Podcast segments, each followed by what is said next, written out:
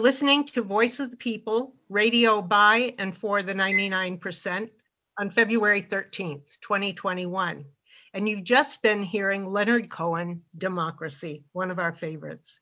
You are listening to KFGM 105.5 FM, Missoula County Radio, streaming on 1055kfgm.org and now on podcast on anchor.fm or searchable on Spotify and other podcast apps under Voice of the People, radio by and for the 99%. And if you hadn't noticed, that is not our sound sound guy, Jim Galan, uh, who is off gallivanting throughout the South. Um, but we have with us today, we're pleased to have uh, Linda Gillison, you just heard, and Catherine Kanayau, uh, and myself, Mark Anderlich. And later in the show, we uh, want to have an extended discussion about using critical thinking in deciding what organizations you might join and which ones you might want to avoid.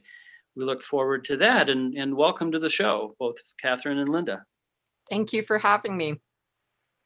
We are broadcasting from the historic Union Hall in the Missoula Valley of Montana, the ancestral homeland of the Salish people. We are recording this show from the comfort of our own homes, also located in the ancestral homeland of the Salish people. Say for Linda, who is in North Carolina. Yes, I'm living now in the ancestral home of the Cherokee, the Lumbee, the Tuscarora, probably other uh, wonderful native groups of whom I am unaware. Right. Well, and we hope you're holding up and doing your part by staying at home as best you can and by wearing masks when you do go out into public and by frequent washing of your hands. The show is pre recorded as our part in halting the pandemic. We hope you enjoy the show as we enjoyed learning how to put this together without going into the studio in the historic Union Hall. And once again, we want to give old Mick a shout out too, as he is at home. Hey, Mick. Okay, the word of the week is our first section today, and the word of the week seems to be critical thinking, though I notice that while this is an important topic, Mark, it is not just one word, it's two.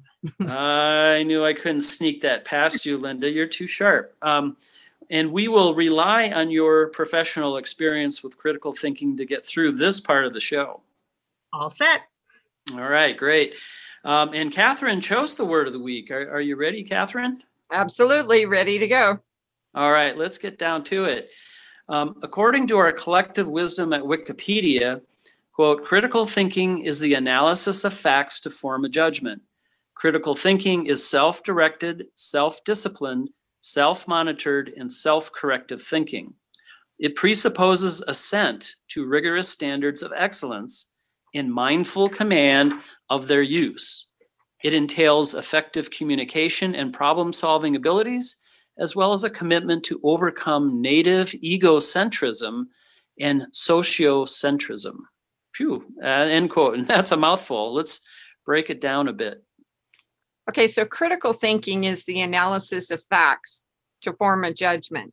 And this reminds me of a quote by Hannah Arendt, who is the author of Origins of Totalitarianism, as well as some other books. And she stated in an interview in 1978 the moment we no longer have a free press, anything can happen. What makes it possible for a totalitarian or any other dictatorship to rule is that people are not informed. How can you have an opinion if you're not informed? If everybody always lies to you, the consequence is not that you believe the lies, but rather that nobody believes anything any longer. Yeah. Yeah, and and so you need facts. You need facts that you can trust that are facts uh, with evidence, right? And um, and if you don't have that, then it's really tough to do critical thinking. Mm-hmm. Well, um, the uh, uh, the second part of that uh, quote from Wikipedia is critical thinking is self-directed, self-disciplined, self-monitored, and self-corrective thinking. And that means, first of all, that this is an autonomous activity. In other words, no one can do critical thinking for you. You have to do it. You are the captain of your own critical thought. If someone else does your critical thinking for you, you are not engaged in critical thought. You are not analyzing facts to form your own judgments. And the next sentence is really quite a mouthful. I'll read it again. Critical thinking presupposes assent to rigorous standards of excellence and mindful command of a commitment to overcome native egocentrism and sociocentrism. And what this means, I believe, is that um, we go, we tend to go into discussions uh, focused on ourselves and focused on our place in society. We come from a particular place and we tend to come from uh, our own egos. And when we go into a critical thinking situation, we need to realize that that's the case that's our usual mode of action. And we need to commit ourselves to listen, to listen rigorously, and to listen carefully, and then to be certain to um, not to give in to those usual ways of thinking, which have to do with centering on our own ego or coming from the culture in which we tend to live. All right. Um, and on the origins of the word critical, again from Wikipedia, in the term critical thinking, the word critical, which is Greek meaning critic, uh, derives from the word critic and implies a critique it identifies the intellectual capacity and the means of judging, of judgment, for judging, and of being able to discern. The intellectual roots of critical thinking are as ancient as its etymology, traceable ultimately to the teaching practice and vision of Socrates. And when I was a kid, I called them Socrates, right? Sure. um, I'm sure you So- weren't the first or the last, Mark. I'm sure you I. I'm sure. I'm sure of that. Um, it, it- unfortunate. Socrates sounds like a much better name. Um, anyway, to, it goes back to the teaching and practice of, and vision of Socrates 2,500 years ago, who discovered by a method of probing, questioning, that people could not rationally justify their confident claims to knowledge unless they could answer those questions. That's right. And figure out what egocentrism and sociocentrism are. No, no. um, actually, right. I, and when I when I look at this basic Greek word, it actually means judgment or a Judge- judge or the ability to judge. Um, and we get crisis from that also, right? Which is a point of judgment. So a, a period of judgment. And um, I think it, it demands that we be discriminating in some way. We can't be without discrimination. We have to discriminate somehow between positions. That's what it means to be a judge. Um, right. And there was old Socrates. Yeah, I think. I, I, I wonder how Socrates would handle our modern media and the positions that people take. Uh, I was absolutely appalled when Kellyanne Conway came out with the alternative facts. Like, you've got facts and you've got what? This is bullshit. Right. He, he, he might he might be reaching for that cup of hemlock a little sooner. Yeah. Just kill me now. right, right. Give me the drink now. Might, I- Give me might the drink just now. You know, one thing, um, I'll try to stick this in now. One thing is that Socratic dialogues end with the phrase, said not by Socrates, but by the other person, I am at a loss, O Socrates. And really, that's what it's about. It's about the questioning and it's about pursuing that kind of questioning in your own mind and not about Socrates never puts down his foot and says, "Well, here's the truth." If, in case you didn't notice it, uh, we just end with, "I'm at a loss," uh, indicating modern scholars think that Socrates wanted us all, or Plato, when he wrote the Socratic dialogues, wanted us all to continue to be in dialogue with what we saw in our lives around us, not to be certain, but to be in dialogue and to be questioning. and, and at the same time come to a judgment and make a decision. Mhm. i mean and so the decision becomes provisional right? I mean at some point you, you got to decide and uh, especially in times of crisis right? I, I like this. Um, but uh, uh, you know that you could with new information new facts or new understand new questioning of what your assumptions were um, you may come to regret that decision, that mm-hmm. judgment. Right? Could happen because we're all limited. Right. Mm-hmm. Well, uh, the beginning of systematic critical thinking in Europe was, of course, Socrates, as we've been saying. Uh, again, in Wikipedia, the earliest records of critical thinking are the teachings of Socrates recorded by Plato. Um, and I, I'm not even tell you what I, how I said his name, Plato's name. Um, these included a, a part in Plato's early dialogues where Socrates engages with one or more interlocutors or questioners on the issue of ethics, such as a question whether it was right for Socrates to escape from prison. And I'm, I'm just going to back up for people who don't know. Uh, Socrates was convicted by a- Athenian court. Uh, correct me if I'm wrong, Linda. By Athenian court for uh, uh, uh, corrupting the youth Mhm. somehow, right? And And and he was yes, and so he was he was sentenced to death to drink a cup of hemlock, which is highly poisonous. Um, and so, uh, and I'm not sure. Well, anyway, um, Plato, uh, Plato wrote down, Socrates, I don't think wrote anything down. It's all, all we know from Socrates is what Plato has written. Right. And so this, this question about whether it was right for Socrates to escape from prison, the philosopher considered and reflected on this question and came to the conclusion that escape violates all the things that he holds higher than himself, the laws of Athens and the guiding voice that Socrates claims to hear. Socrates established the fact that one cannot depend upon those in, quote, authority to have sound knowledge and insight. He demonstrated that persons may have power and high position and yet be deeply confused and irrational. That reminds me of another quote by Hannah Arendt.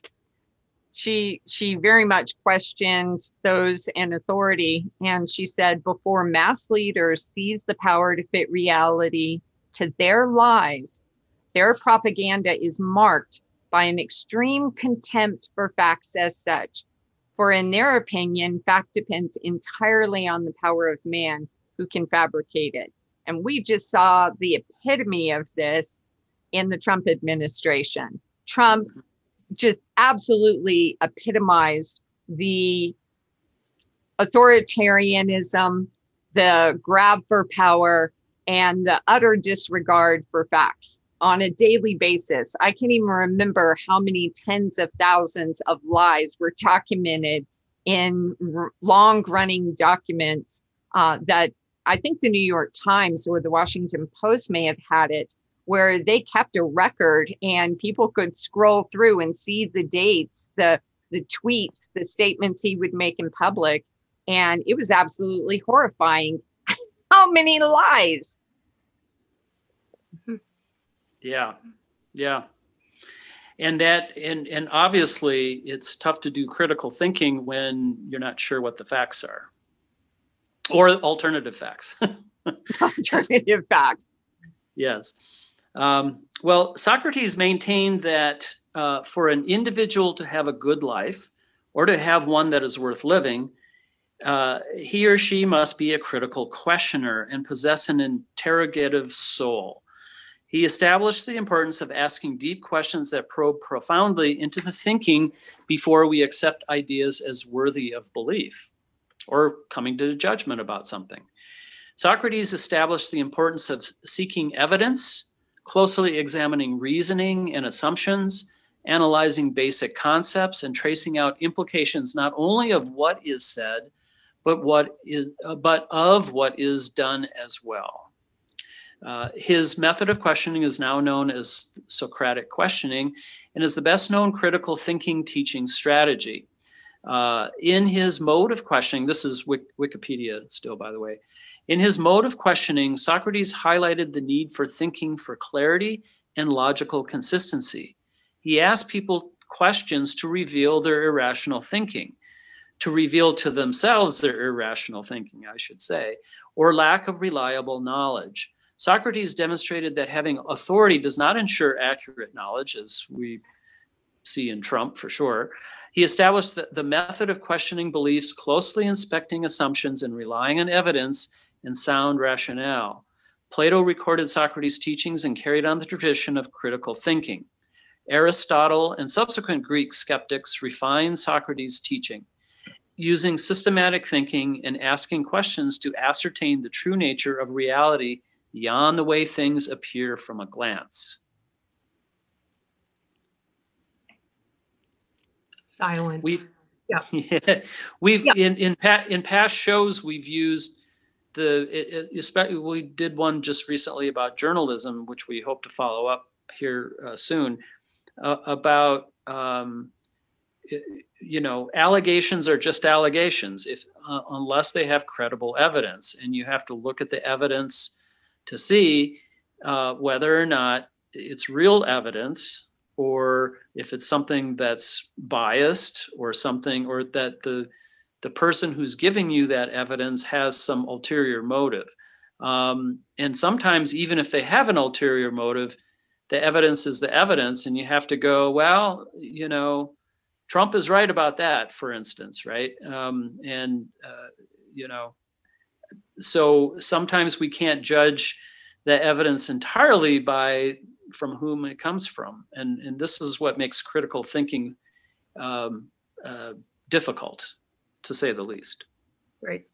And it becomes particularly difficult when we're no longer in a society where we agree what evidence might really be real evidence and what evidence is not real evidence, right? So there we are. We're in a society where we're split at least in two ways about that.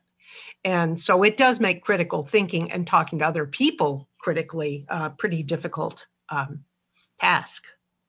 But I'm I'm wondering if that really hasn't always been the case. Maybe it's a little worse now than, but I I, I think we've had you know society that's been at odds with one yeah. another for a long time.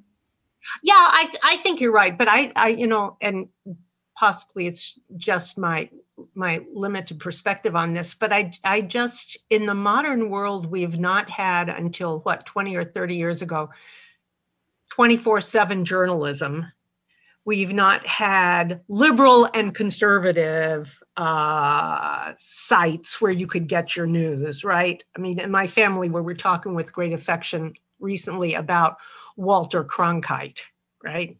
And how, gosh, he may have been giving us the party line, uh, but but everybody heard the same thing, right? We all got right. the information, and and that was a different kind of world. So it does seem to me that, uh, and again, I I could be persuaded that I'm wrong about that, but um, it does seem to me that we are. Uh, for all kinds of reasons, we're in our own little echo chambers nowadays, and it makes it very, very difficult for us to talk in an evaluative way to people who don't agree with us and with whom we don't agree.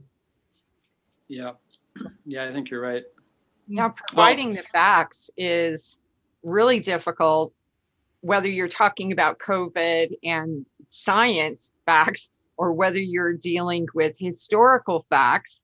Um, there is so much division. I, sometimes I think I was bred for this time, born and bred for this time, because my nature is to question everything and to look things up for sources and and for facts. That seems to be my anchor in life. Are those not just what some source or news station says, but what are the actual facts?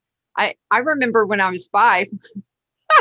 arguing with my parents telling them there was no such thing as Santa Claus. And I had proof because the handwriting on the packages from Santa Claus packages was exactly the same handwriting as my mom's handwriting on the tags, the same wrapping paper. And the boxes came from stores that were in our city from the shopping. It was not Santa Claus. And it wasn't enough for me to just tell them at which point my father's laughing, thinking, oh, we've got a handful, you know, here. what is she going to be like when she's older? Yeah. I had to warn everybody else. So my parents had a bunch of angry parents coming to their door and calling that oh, I had destroyed the fantasy of Santa Claus for their kids as well with my proof. and you were a lo- you were you were a lovely child. And if anyone is listening to this uh, to this show, uh, Catherine's position is not necessarily the position of voice of the people, right? There you go. That's right. Opinions are purely of the authors and not because I I still want to believe in Santa Claus. yeah, you go right ahead. uh, well, you know, and and so but what's the harm, right? I mean, if you don't believe in Santa, then Santa's not going to bring you presents, right? And if you believe in Santa and Santa doesn't exist, then what have you lost, right? Uh, it's it's like Pascal's Pascal's wager about God, right? we better yeah. get back to Socrates here. back to Socrates. well, uh, Wikipedia finishes up on uh, on Socrates. Uh, Socrates set the agenda for the tradition of critical thinking, namely in, in, in European culture, Western culture, to namely to reflectively question common beliefs and explanations, carefully distinguishing beliefs that are reasonable and logical from those that, however appealing to our native egocentrism, there we go. And, and that doesn't mean Native American. It's it's like our own our own individual egocentrism, mm-hmm. however much they serve our vested interests, which is plenty, however comfortable or comforting they may be, they if they lack adequate evidence or rational foundation, uh, they should not warrant belief. Yeah. That's a that's a tough self-discipline to, to put yourself to. Yep, you're right. And Linda, you you had a recent there's some recent things on Socrates. No, I was, it was just what I sort of uh, couldn't keep myself from throwing in before. That, Ah. that, you know, recent scholars have, have pointed out, being sort of a questioning bunch and cynical bunch and so on, have questioned whether uh, Socrates, well, whether the answer was important to Socrates or whether it was the process of getting to the answer that was important to Ah, Socrates right. uh, by careful critical thinking. And if you critically think, then you'll get to the right answer. But Socrates wasn't about telling you what the answer was. Right. Yeah. That's good. All right. So should we move on to current news? Yeah. There's a lot to cover from this week. I myself have put in a plea that we not cover the impeachment. So And yeah, I no impeachment. I have swayed the editor of this program, right? So, so what's in our first in our first current news um, show, Mark? Well, as as everyone knows that there's uh, Trump is being impeached. No. Um, um, I'm hanging up. I, I uh, just just seeing if that bourbon kicked in there, Linda. Um, um, d- uh, well, despite the slow rollout of some vaccines, unfortunately, the pandemic is still with us and is still uh, among the worst it has been in the U.S. Although it's improving. Um, the overall number of new daily COVID 19 cases is slowly dropping, but is still very high, now at a rate of about 113,000 cases a day. It is fair to say that the coronavirus is still out of control in the US. For those of you who believe that we need to risk COVID infection to save the economy, um, here's something for you. The economy will not recover until people feel safe enough from the coronavirus and have enough money to spend into the economy. The World Health said- Org, I think you've said Yes. that before, haven't you? absolutely.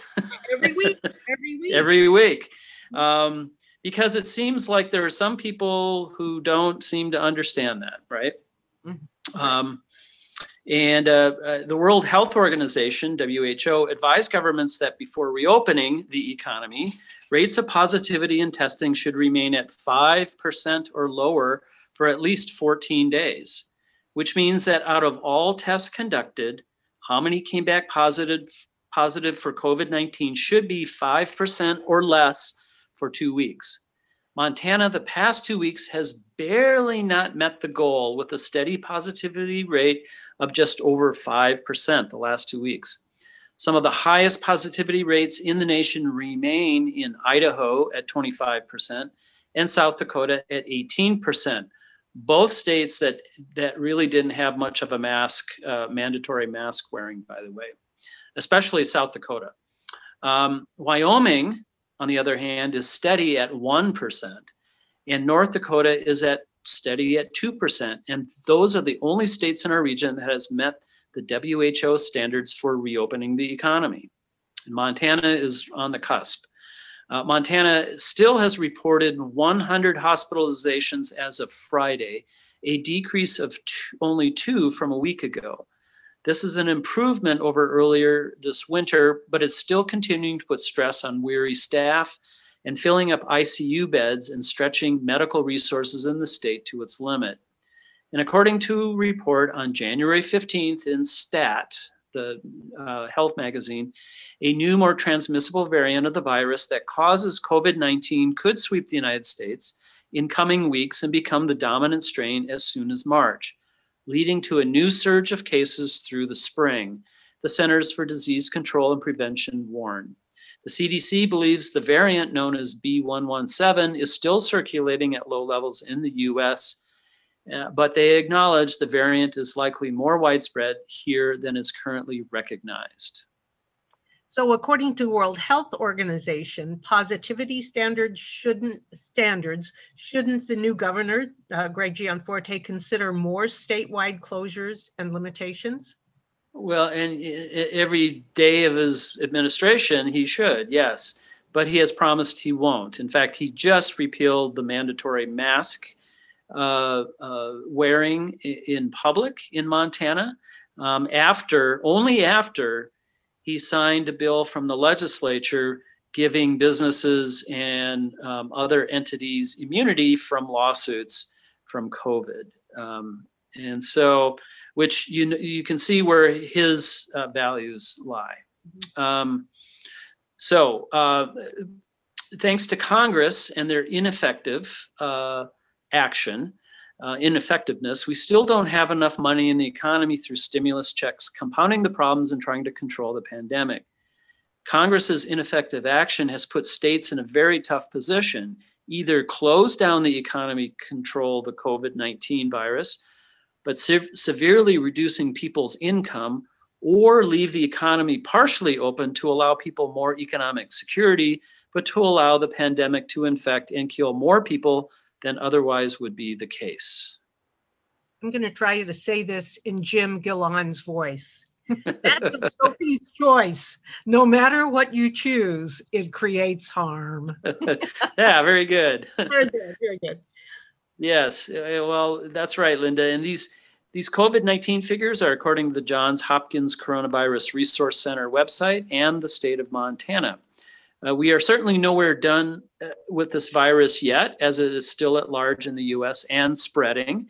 Uh, at almost 480,000 deaths, the US is still the world leader in COVID 19 deaths. The US accounted for 20% of all the deaths in the world and for 25% of the confirmed cases, all with still only 4% of the world's population. That's a really grim thing to be exceptional at.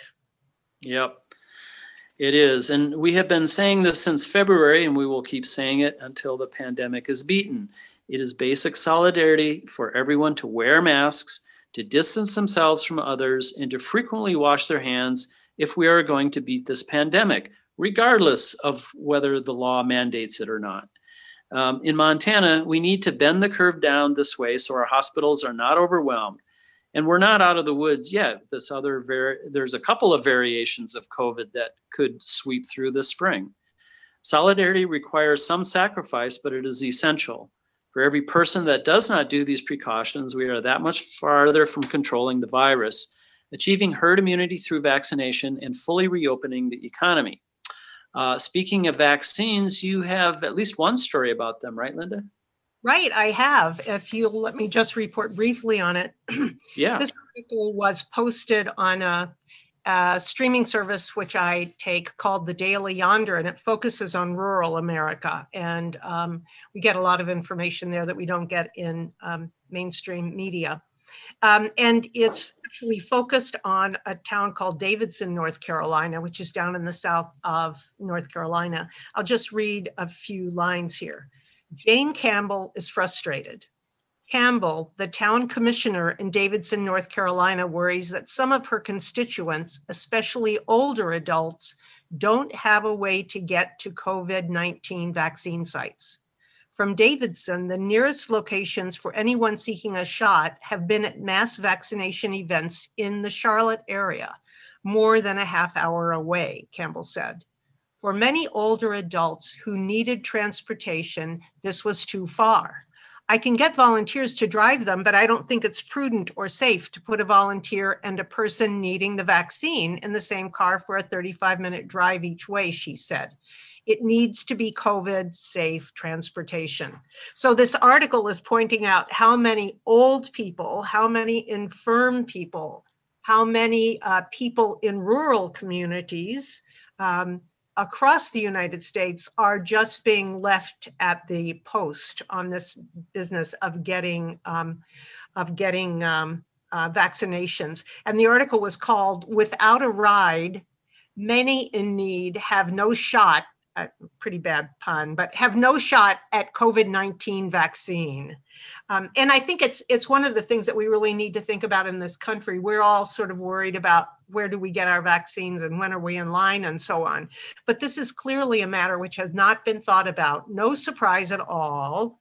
Uh, by the appropriate responsible people uh, who were supposed to be dealing with the logistics for this kind of for this kind of uh, distribution of vaccines that older folks who cannot get out of their houses who don't are not allowed to drive anymore or don't want to drive anymore uh, people who live in urban communities maybe communities of color who also don't have any particular way of being able to get themselves around and can't afford a cab are all left out. And this is in our own country. This is leave aside the other countries where they can't get vaccine at all because of intellectual property agreements with the Mhm. uh, World Trade Organization. Um, but think how many people there are who are older like me and who can't, uh, maybe can't deal with a computer. And the only way they're being told you can sign in for uh, for an appointment is by going online or by getting on a phone and you just have to sit there and keep calling the two people who are answering the phone for hours on end. So this is really uh, it's something that can slide out of our uh, our perspective. I think as we worry about where we're going to get our own shots we being relatively savvy relatively urban uh, self-transporting adults.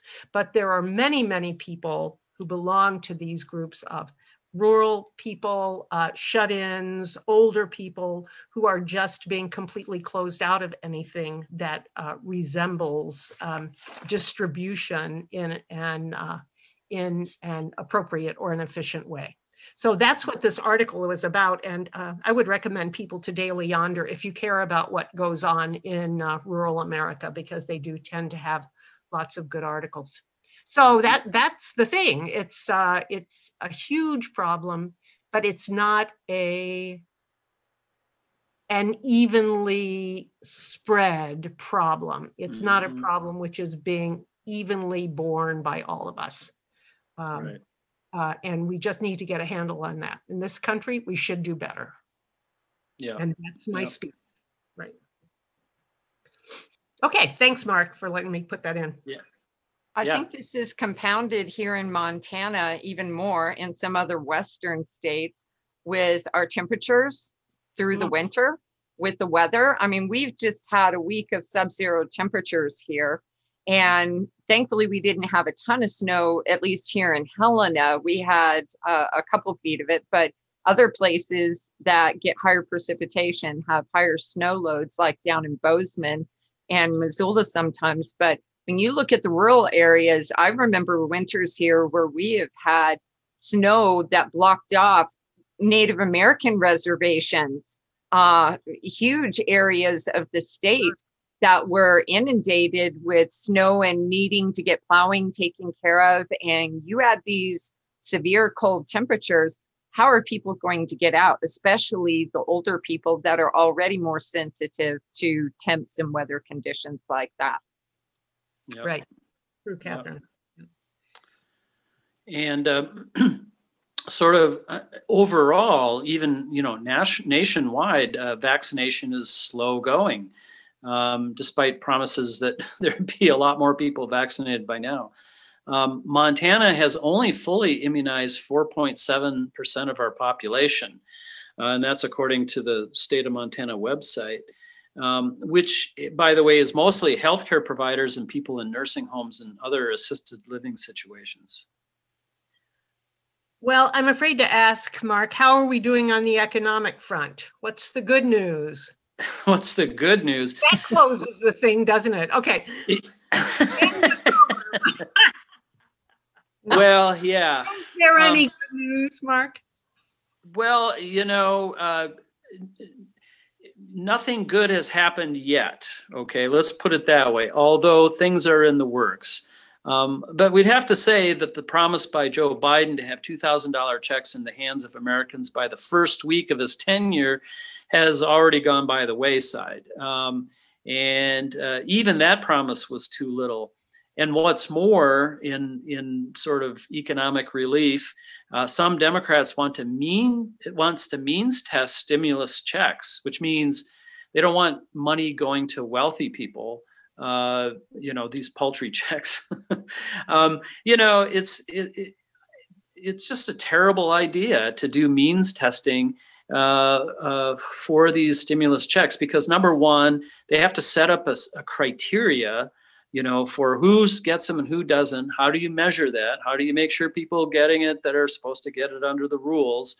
Um, that's going to be a terrible slowdown of getting the money out to people who are desperate right now, by the way. Um, and uh, it, it's going to omit, omit, you know, not intentionally, certain deserving people. Uh, you can almost count on that.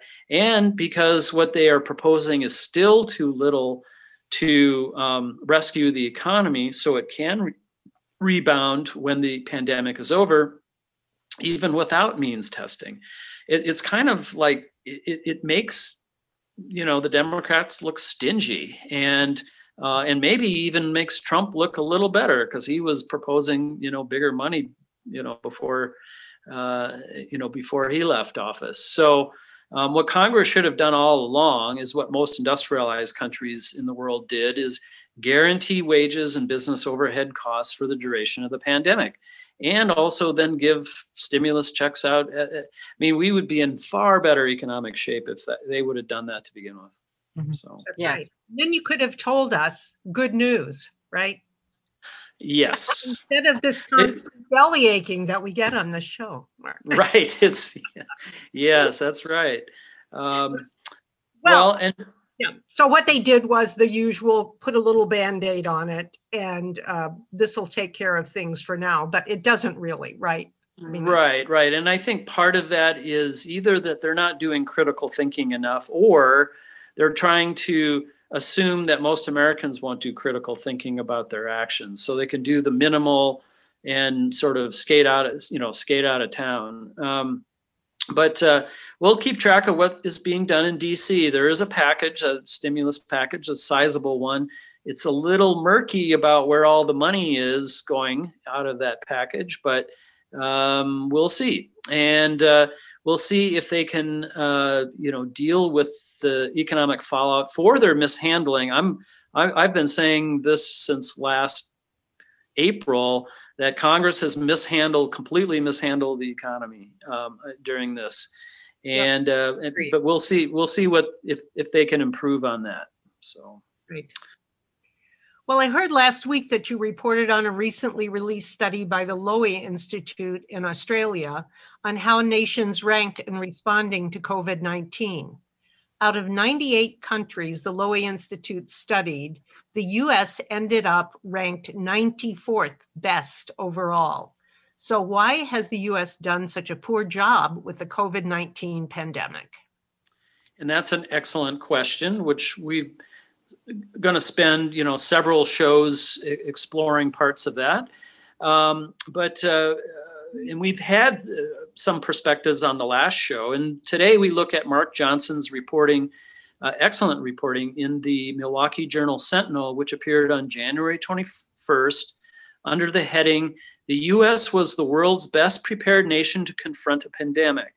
How did it spiral to almost inconceivable failure? End title. Um, Johnson writes an introduction, as an introduction to the article. Almost two months had passed since the Chinese health officials first described a fast moving new coronavirus that had jumped the species barrier from animals to humans. By the time President Donald Trump strode into the White House briefing room on the evening of February 26, 2020, of course, the virus had killed more than 2,700 people in China and forced the lockdown of 11, 11 million residents in Wuhan. Infections in Italy were rising by an astonishing 40% a day. That night, Trump assured Americans, quote, we're very, very ready for this, for anything, end quote. Then he held aloft a report co produced by the Johns Hopkins Center for Health Security, ranking 195 countries on their readiness to confront a pandemic. The quote, the United States he said, is rated number one most prepared. End quote. The nation did indeed rank first on the Global Health Security Index, but the president never mentioned the report's ominous central finding quote, no country is fully prepared for epidemics or pandemics. Collectively, international preparedness is weak, end quote. So he didn't engage in critical thinking there, did he? Um, moreover, the index revealed a number of US flaws that have proved crippling in the fight against COVID 19. America received the lowest possible score for public confidence in government, low rankings among the index's 60 high income countries for doctors per capita, which we finished 38th, and hospital beds per capita, 40th, Mm. and a dismal rating for access to health care, 175th out of 195 countries. What the index could not have predicted, and what stunned the nation's public health experts as months passed, was America's lethargic and inconsistent response and its failure to follow basic precepts of its own pandemic playbook. Quote, it's not that the index measured anything inappropriately, it's that none of it was acted on, said Joe Smyser, CEO of the National Healthcare Nonprofit Public Good Projects. He said, I don't think we've ever failed on this scale. The level of failure is almost inconceivable. And we will present the rest of Johnson's report in the weeks to come.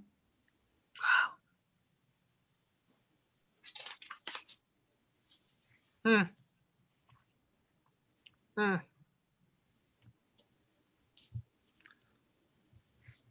Well, that ended conversation, didn't it?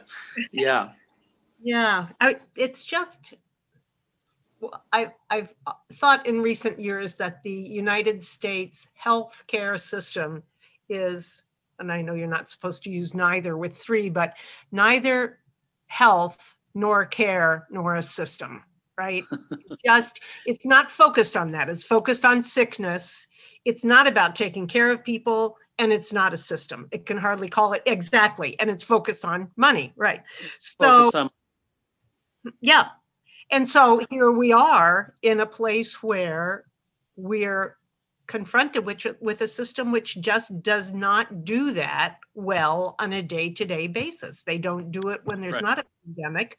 And of course, they don't do it when there's a pandemic, right? So it, Yeah. it seems to me, I don't know what the Global Health Security Index uh, measured. I'm going to have to have a look at that. But um, um, for anybody to say that we were the best prepared just is not it's looking the facts in the face and just saying something else as far as i can tell we were not prepared in any of the important ways Well, one, of the things is that um, in, in this, the, the next time we go to Johnson's report, Mhm. one of the biggest things is that public health uh, has been defunded for the last 20 years in the Bush administration, in the Obama administration, in the Trump administration, right? All of them defunded uh, in, in you know public health. And um, it, while we had this great plan on paper, and supposedly the best network of public health and you know and and, and healthcare supposedly in the world, right? That uh, by defunding certain parts of that system, it made it completely inoperable. Mhm. and um, and that you know in the last show we uh, uh, featured an author who kind of goes right back to uh, Jared Kushner, right, who's Trump's son-in-law, I think, right, um, who uh, basically told an audience uh, of healthcare officials that uh, that the feds were federal government wasn't going to do anything that it was up to the market to solve the problem and that it was up to the states to engage the market in order to get personal protective equipment in order to get you know any supplies that we needed in order to fight the pandemic. That right there you know let the market solve it that's that's the very definition of neoliberalism Mhm. and uh, and and that that's kind of at the heart of this, I think. right Very zero sum game theory. Yes. Mhm. and even in Italy, um, uh, I've read several articles that pointed out that the Italian health system, national health, uh, uh, I can't remember, I don't think that's exactly what they call it, but that's what it is, national health, has begun to be defunded and modeled more on the US system in recent years. And, um, uh, you know, I think, uh, again, we're back to that place where our system is not good at helping everybody. It's Right. good at getting assistance to big corporations or whatever, but it's not good at getting help out to American people who need it. While in England, you know, they'd at least have the national health.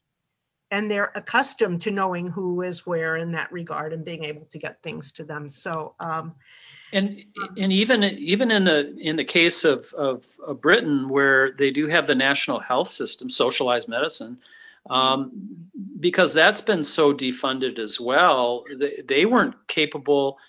Um, I mean, they they they had the the wherewithal if if everything was properly funded, they they could have responded just like uh, Taiwan, for instance. Taiwan has a very robust national health system and it and it's interesting. Um, it, it's some it's maybe a model that you know could be looked at here, but uh, uh, but you know some of the countries that did the best against the pandemic Mhm. has been we've covered this before has been widely credited uh, because they had they had an integrated national health system where where the national government could direct resources where they were needed and direct you know make directives for people's behavior like in china they did they were pretty extreme right? They they locked down 11 million people in the city of wuhan.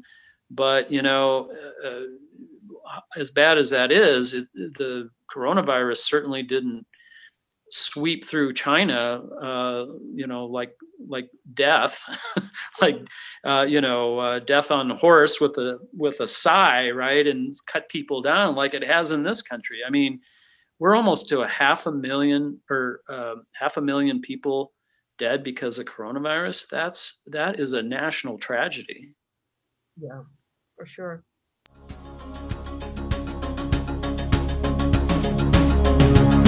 It's coming to America first. The cradle of the best and of the worst. It's here they got the range and the machinery for change. And it's here they got the spiritual thirst. It's here the family's broken and it's here the lonely say that the heart has got to open in a fundamental way.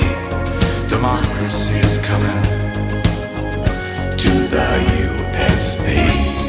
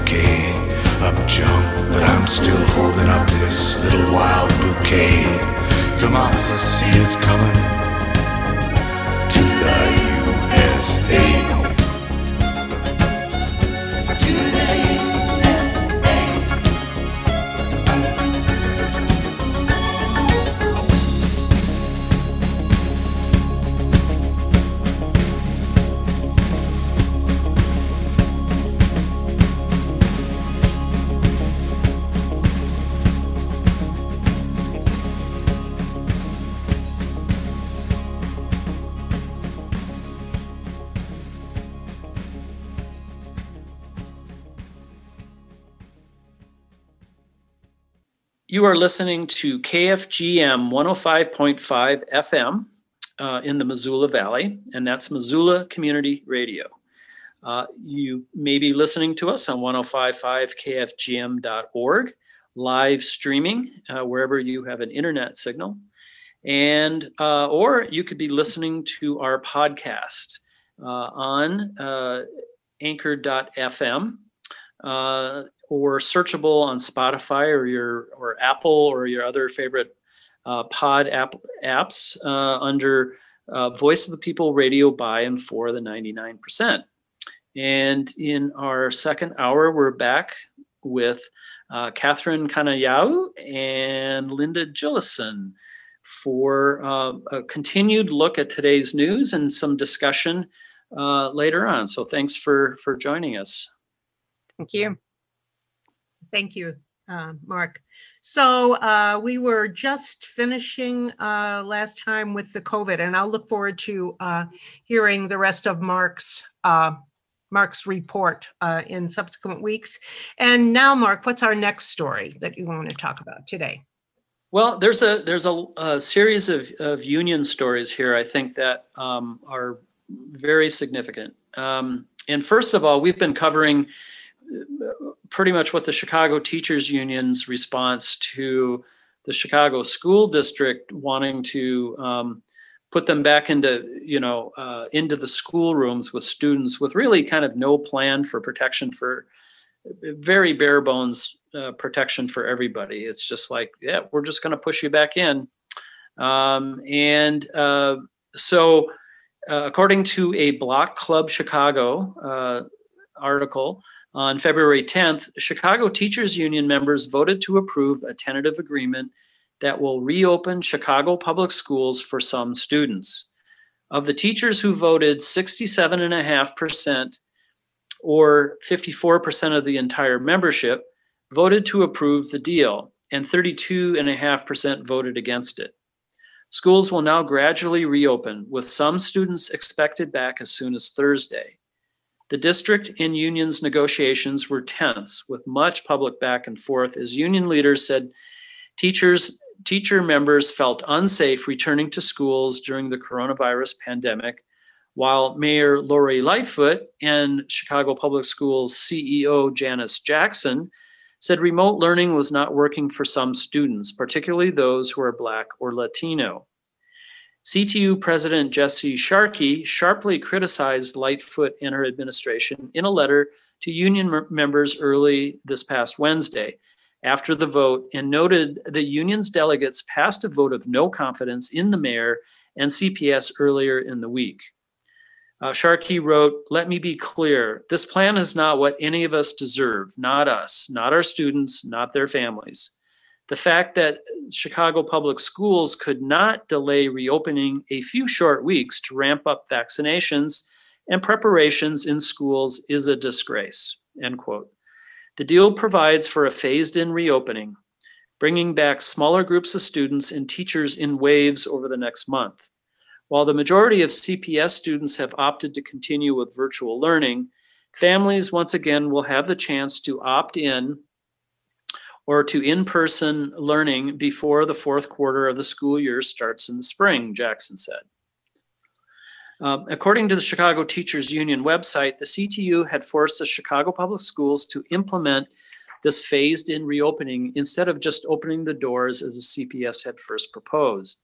The CTU also forced the CPS to aggressively vaccinate all staff, um, implement health metrics for returning to remote learning if an outbreak occurs, much wider accommodations for staff and their families with compromised immune systems, aggressive testing in all schools, as the school district had no plans for that, improve ventilation in all buildings, more technology for students who are, who are remote learning, more support for houseless and other students and in transition, and other issues. The CTU website says that all locked out teachers can return to work without punishment, but as of yet, without back pay. Hmm. And there's more news, sad news out of Chicago about the uh, union community. Yes, and earlier this week, the legendary leader of the revitalized Chicago Teachers Union, Karen Lewis, died at the age of 67. She had been diagnosed with brain cancer six years earlier and apparently died from that, although I, I couldn't find a source that really said that definitively. But um, in an article in Jacobin Magazine on February 8th, they write The death of Lewis, the former president of the Chicago Teachers Union, who helped spark the ongoing teachers' strike wave throughout the country, was announced today at the age of 67. Lewis was a black chemistry teacher from the south side of Chicago. She was elected CTU president in 2010 as part of the Caucus of Rank and File Educators, or CORE, uh, leadership slate after CORE stood with Black led community organizations like the Kenwood Oakland Community Organization to fight against school closings, mass layoffs, and gentrification. And by the way, that we have covered a lot of this in past shows too. So people want to go back and, and hear about that, they can on our podcast.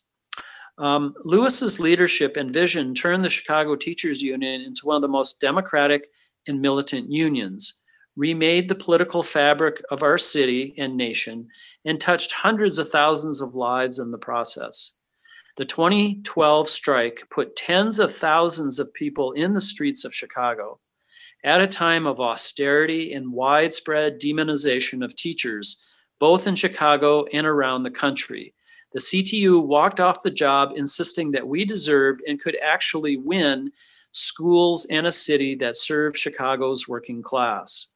The strike put Black, Latino, and working class people and a workforce that is overwhelmingly women in the streets by the tens of thousands against a neoliberal mayor, Democrat Rahm Emanuel, to say that the schools and city belong to us. Astonishingly, they won. That strike changed the political landscape of Chicago and the whole country, touching off a wave of teachers' strikes that continue to this day and that have even put ideas like a general strike back on the table for the first time in generations. We didn't win all of those fights, but Karen taught us that the point is not to only take on the immediately winnable. The point is to dare and to struggle, in so doing, to make a different future possible. End quote. May Karen Lewis rest in power and in peace. Amen. And what's the next story, Mark? What do you have for us next?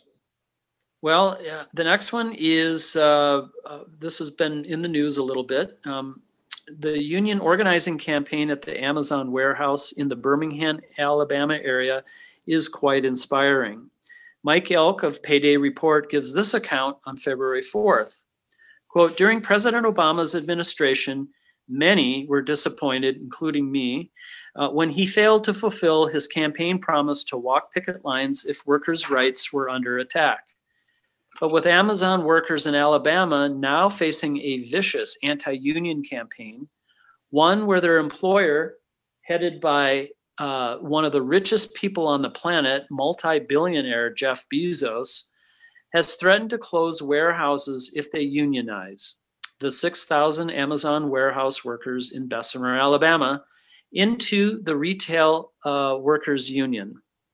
Um, it is clear that the union faces an uphill battle in their fight to unionize at Amazon.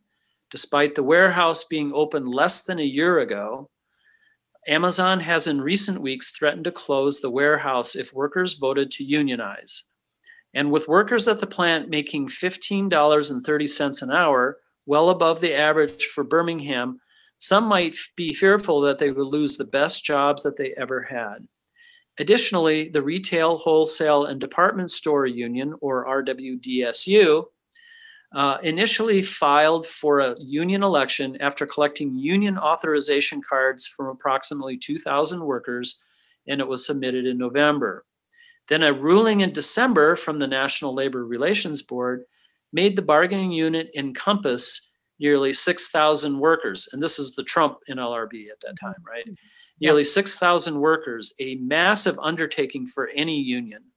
However, unlike past failed uh, campaigns at Nissan and Volkswagen in the South, where the United Auto Workers had no members at all in the local area, the RWDSU has historically had a very large presence in Birmingham, as there are over 5,000 members in Birmingham alone and 15,000 union members in Alabama, which makes them one of the biggest unions in Alabama, I'm sure.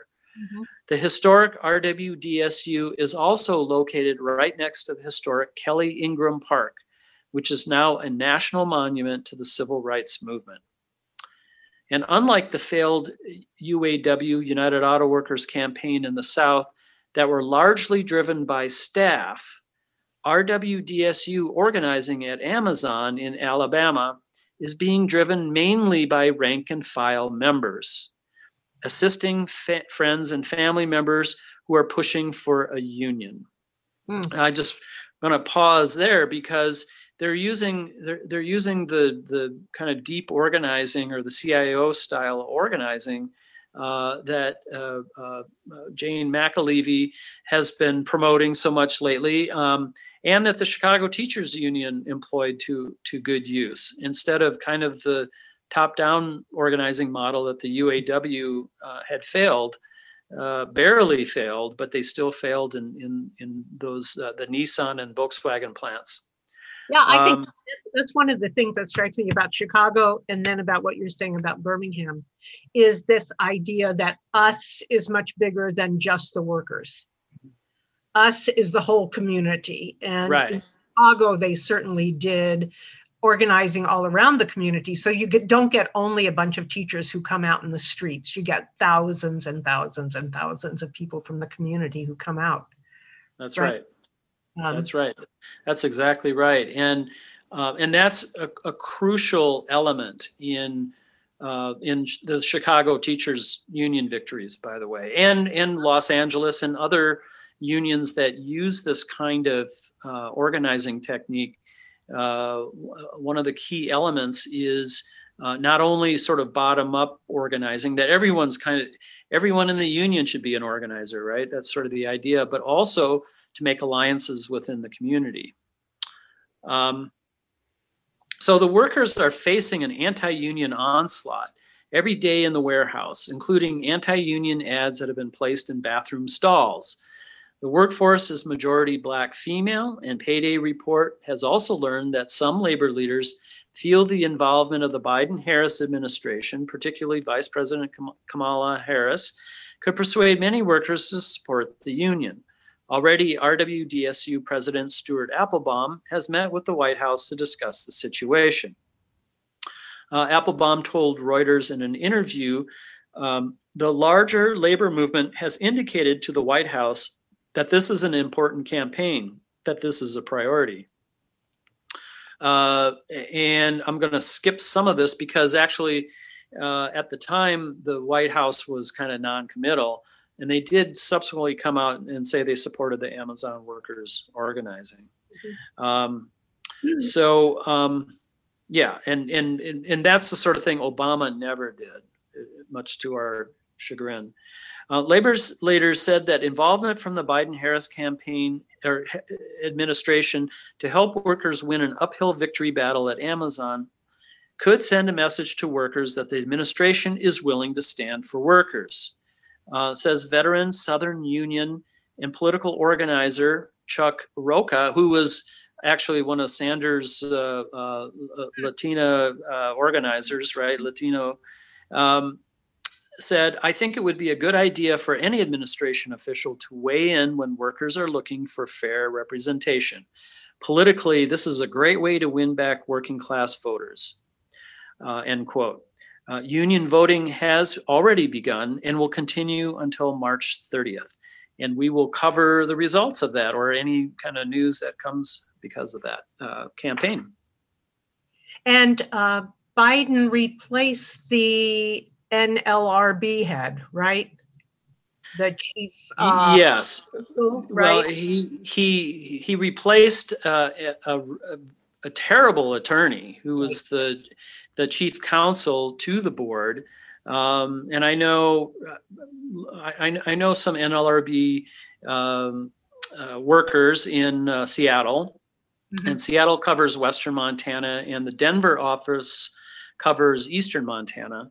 Um, and I know, uh, you know, there was a lot of unhappiness about the kinds of things that the the completely anti-union people, not only on the board but of this uh, uh, of this attorney, the chief counsel, uh, that they were they were totally violating the law and the spirit of, of, of the National Labor Relations Act that which passed in 1935, and um, and there was very little you know that they could do, um, and it and, and it affected um, it, it uh, in in my experience as a union representative, it did affect uh, some of the kinds of charges that we were able to bring against some employers because uh, the the possibility in fact there was one we it, it, was a very and i can't remember exactly the the precise uh,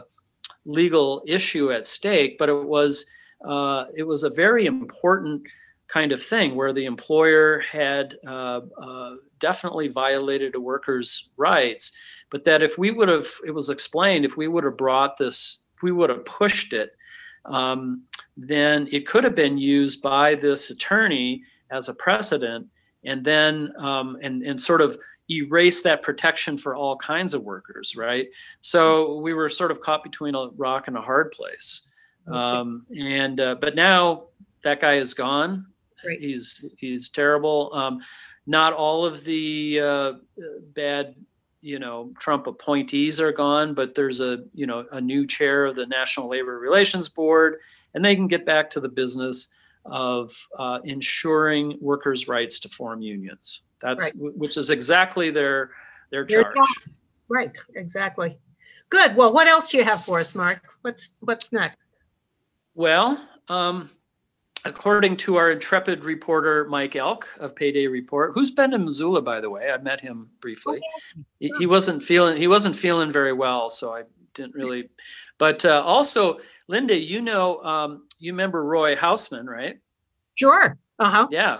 Well, Yeah. Roy Ro- Roy was uh, wa- at one point was the president of the union out at Smurfit Stone in French at the Frenchtown Mill. He then he also ran for the Missoula City Council and won a seat in the city council, and then he got an offer from uh, the Steelworkers Union, which is is his international union, uh, to come out and be a uh, po- uh, the political his congr- the congressional liaison uh, for the union. So he moved to Washington D.C., where he still is at. And uh, but when he first moved out there, Mike Elk was his roommate.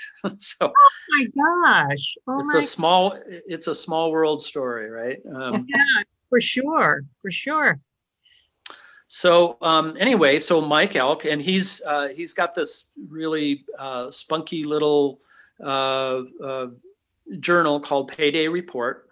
And on February 10th, he reported uh, a week after Columbus, Ohio schools returned to in-person instruction, teachers at three elementary schools there refused to return to the in-person instruction because COVID cases were still high.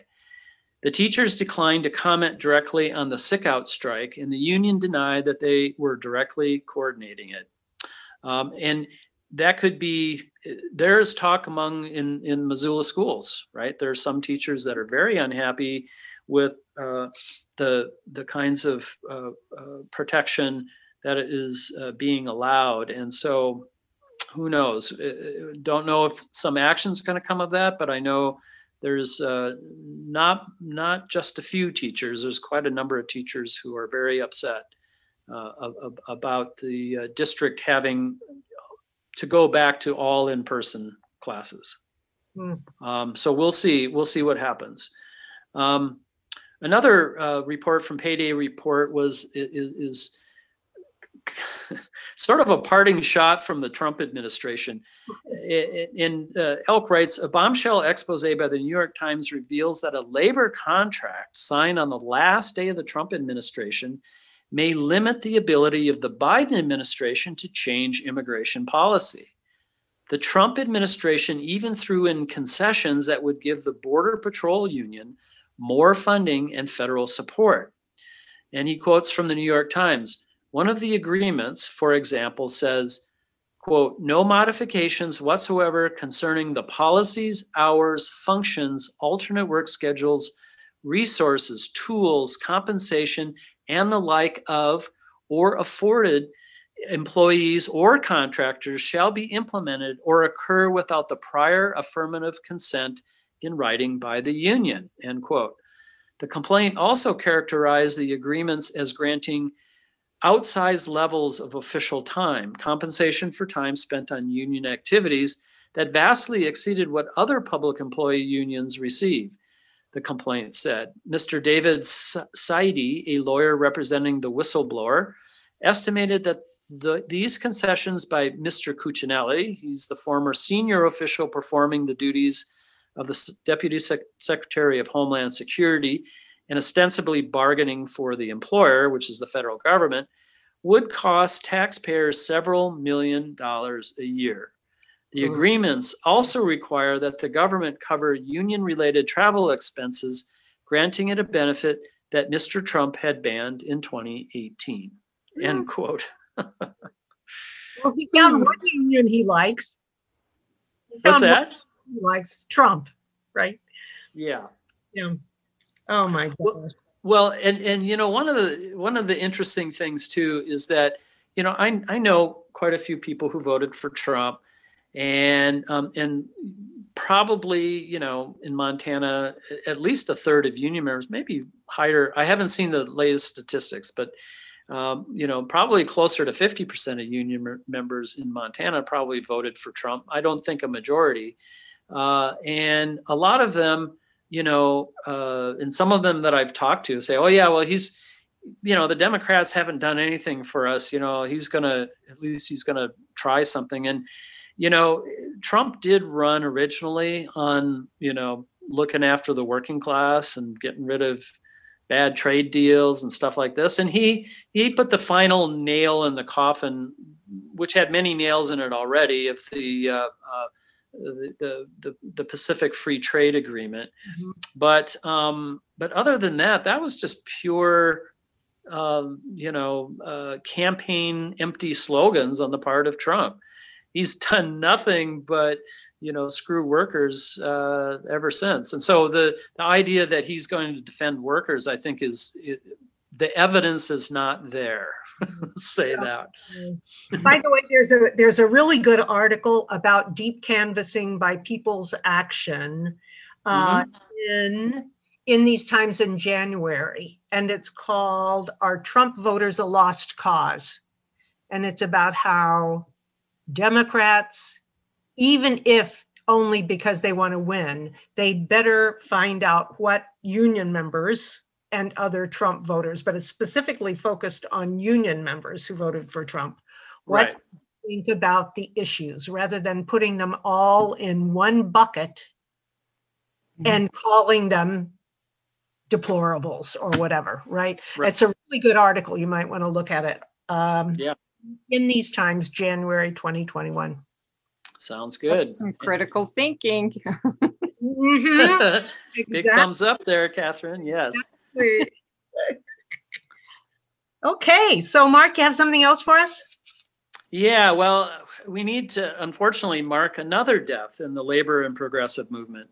In, a, in an article from Payday Report on February 10th, uh, quote, on the 10th anniversary of former Wisconsin Governor Scott Walker launching his union busting attack on the right to collective bargaining in Wisconsin, uh, John Nichols, associate editor of the Capital Times, examined the role that the late folk musician Anne Feeney uh, played in the Capitol occupation. And this was this was a nonviolent occupation of the Wisconsin state capitol. Uh, from the Capital Times, um, Nichols writes, workers were constantly thanking Feeney, who died last week at the age of 69. The lawyer turned songwriter showed on picket lines across the United States and around the world to sing the Union songs of Ralph Chaplin, uh, Florence Reese, Woody Guthrie, Pete Seeger, and Josh White, along with compositions of her own, such as Have You Been to Jail for Justice? Yeah. Uh, Feeney's, Feeney's song uh, about the pride she and her comrades took when they were arrested for resisting injustice which goes the more you study history, the less you can deny it. A rotten law stays on the books till folk like us defy it. Hmm. Uh, it became a favorite of the Solidarity singers who kept the spirit of the Wisconsin uprising alive with daily singing sessions at the Capitol. The singing infuriated Walker and his right wing allies, and the governor pressured the Capitol Police to arrest the members of that hearted ragtag ensemble. So Feeney came back to Madison and added her voice to the chorus in joyous defiance of the governor and his stooges. Walker was eventually voted out of office by the people of Wisconsin, and the Solidarity Singers finished their long run in the rotunda of the Capitol. But Feeney found plenty of protests to join during the Trump years as she rallied crowds for labor rights, civil rights, women's rights, and every other economic, social, and racial justice crusade that needed a song to get people up on their feet and marching, which is also uh, a line from her song. Mm-hmm. Uh, end quote. Anne Feeney played a few times in Montana too. Uh, and here in Missoula, I helped host her at the Union Club. Oh, wow. Um, yep. So, uh, and may Anne Feeney also rest in power and in peace. Amen. Mm. And we have one more last story, another labor story, Mark. Yeah. Um, Can we break into a chorus of bread and roses or something? you lead. You lead, Linda. Tell us your I'll story. follow if you lead. um, so yes, we have we have uh, our last story is uh, is maybe a hopeful one. We'll see. Um, this week, congressional Democrats uh, said, and Linda, you say they have introduced, reintroduced. Yeah, I think I read this that today. Mm-hmm. Okay, um, mm-hmm. a major reform of the law regulating union organizing, known as the PRO Act. According to Jim Williams, the vice president and director of organizing of the International Union of Painters and Allied Trades, or IUPAT, in an interview in the January 22nd edition of Jacobin magazine. He said, the PRO Act, the Protecting the Right to Organize Act, is the first piece of legislation that seeks to address 70 years of backward corporate leaning. He's being he's being generous there. Corporate leaning changes that have stripped away labor protections and laws through court decisions, the NLRB process or National Labor Relations Board process, and anti-worker legislation like the Taft-Hartley Act. That was passed in 1947, and it made right to work the law of the land. It did away with certain protections that unions had prior to that time. The PRO Act seeks to correct a lot of the wrongdoings that have taken place since that time. It outlaws right to work, which would help a lot of workers in the South and the Midwest. Mm-hmm. It streamlines and modernizes the election process for workers trying to organize. It takes away the employer's ability to hold captive audience meetings, which they do regularly during organizing campaigns. And as we heard in the uh, campaigns at Amazon in, in Alabama, uh, they hold frequently. Um, it increases the, pen- the uh, PRO Act increases penalties for employers that do stand in the way of workers during organizing campaign and puts restrictions on employers to prevent them from interfering. not there is no penalty at this point for employers violating the law by the way. And so so uh, again he's sort of underselling it i think. Um, the pros act would also have forced um, will force uh, uh, employer let's see force arbitration and mediation uh, and this is extremely important, people don't know this, it will force arbitration and mediation, which would allow workers to reach that first contract. And that's so important uh, when workers first organize. A lot of times, when workers organize and get to the bargaining table with their employers, the employer delays having to negotiate. And after a year, if they don't negotiate a contract, the union loses their collective bargaining rights and goes away or they have to do another union organizing campaign. Um, the PRO Act fixes that. Lastly, as far as the highlight, it does away with worker misclassification and seeks to redefine what employment means in this country for millions of workers who don't even have access to collective bargaining because they're wrongfully classified as independent subcontractors. It would open up collective bargaining to the gig economy, which is sorely needed as workers are being forced to, to work more and more in that independent subcontracted type model. That alone would be a huge victory for the working class's ability to reorganize our economy. And that's the end, uh, end quote. Great. As an independent contractor, woohoo, solidarity.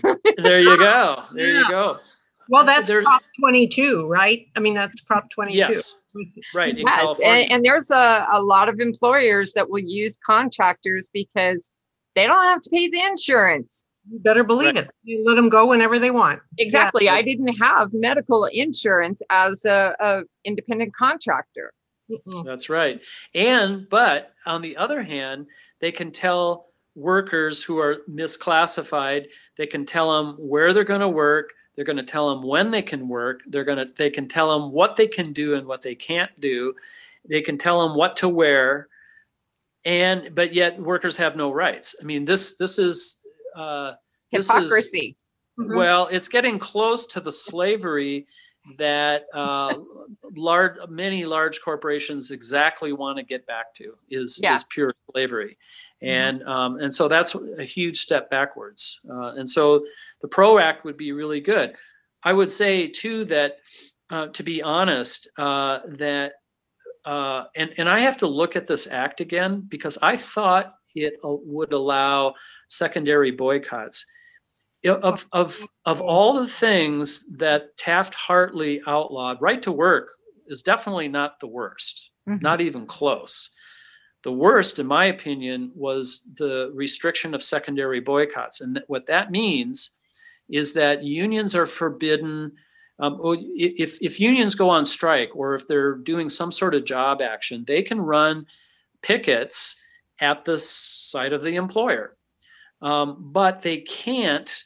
Uh, and so, say say uh, uh, say you have at the Amazon uh, warehouse in Alabama, uh, workers uh, could go on strike and uh, and and and picket the the Amazon warehouse, but they couldn't picket the companies that were shipping things to the Amazon warehouse. Okay, and that's what a secondary boycott is that they can spread out do um, like what they call flying pickets, okay, and surprise uh, someone who's crossing the picket line and picket their establishment, okay, and it, and that is exactly why the labor movement became well it- one of many things, but that tactic was extremely successful, and in fact, i- i- it's it's kind of a revolutionary uh, tactic. It, it could cause, uh, you know, a whole city to shut down, and in in in a in a general strike uh, through that method. Um, and so uh, Taft Hartley, which was passed during the um, uh, during the Red Scare in 1947. Uh, the Red Scare uh, was, you know, anti-communist, and it, it they first attacked the labor movement because in the Congress of Industrial Organizations and in doing this kind of very successful union organizing and these tactics like a secondary boycott, um, most of the organizers of these unions were communists or socialists. Mm-hmm. And uh, in order to gut the labor movement, they passed Taft Hartley. And, um, and the labor leaders at the time, the Reuther brothers, uh, basically uh, threw all the communists and socialists under the bus, all the organizers, and um, and and they and and other labor leaders at the time negotiated kind of a historic peace with uh, corporations. They said the corporations agreed that well, we won't go after unions uh, if you get rid of the communists, the organizers in your unions, and if you drop the uh, you, you drop the goal of ending capitalism. And they did. They that's that was the the historic agreement which led to uh, the middle class becoming huge in the united states. And then um, come along 19 you know the 1970s and 1980 uh, corporations unilaterally um, reneged on that agreement and started going after unions. And, it, and it's been that way ever since. And unions were caught flat footed because uh, they didn't have organizers that knew the CIO style of organizing and to use secondary pickets and bo- secondary boycotts and, uh, and, and basically pulling the teeth out of you know you have to have organizers to have to put teeth in into unions and mm-hmm. without teeth, unions have been just, uh, you know, sitting ducks. Mm-hmm. And that's that's that's my brief history of the Taft Hartley Act. that's great. That's great. That's great. Well, so okay. Do you have anything else for us, Mark? Or well, I, I'm, I'm just thinking if this if I don't think this PRO Act is going to pass the Senate, um, uh-huh. but at, at least the debate's going to be there, and and maybe we're beginning to undo some of this, uh, you know, damage that's been done by the neoliberals and corporations since uh, since World War II on unions.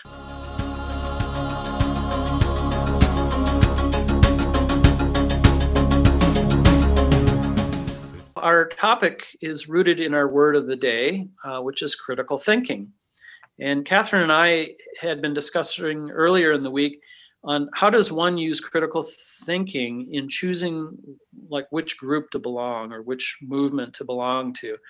Um, assuming that groups you know that we're trying to choose groups that are going to make a difference in society right? There's a lot of unhappiness there's a lot of things that are wrong and people uh, i think it's safe to say regardless of what spectrum you're on in the political spectrum um, you, you know people want to see change and, um, and so, how do we know a particular group is actually going to make these things better, or how, or at least not make things worse? I mean, that's kind of the topic of discussion for for the rest of our show. So, who wants to go first on that? Catherine, maybe.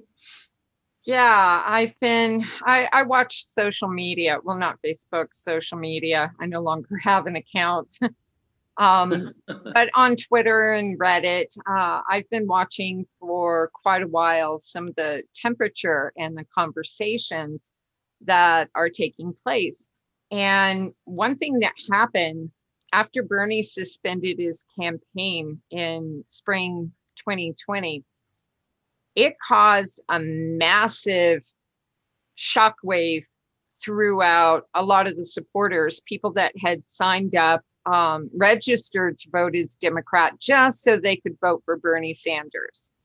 And so there was controversy all over, phrases being thrown about Demexit because of yet another rigged primary situation. And a lot of people were lost, frankly. And people spoke about depression and feeling, you know, where where are they going to go? What what are they going to do?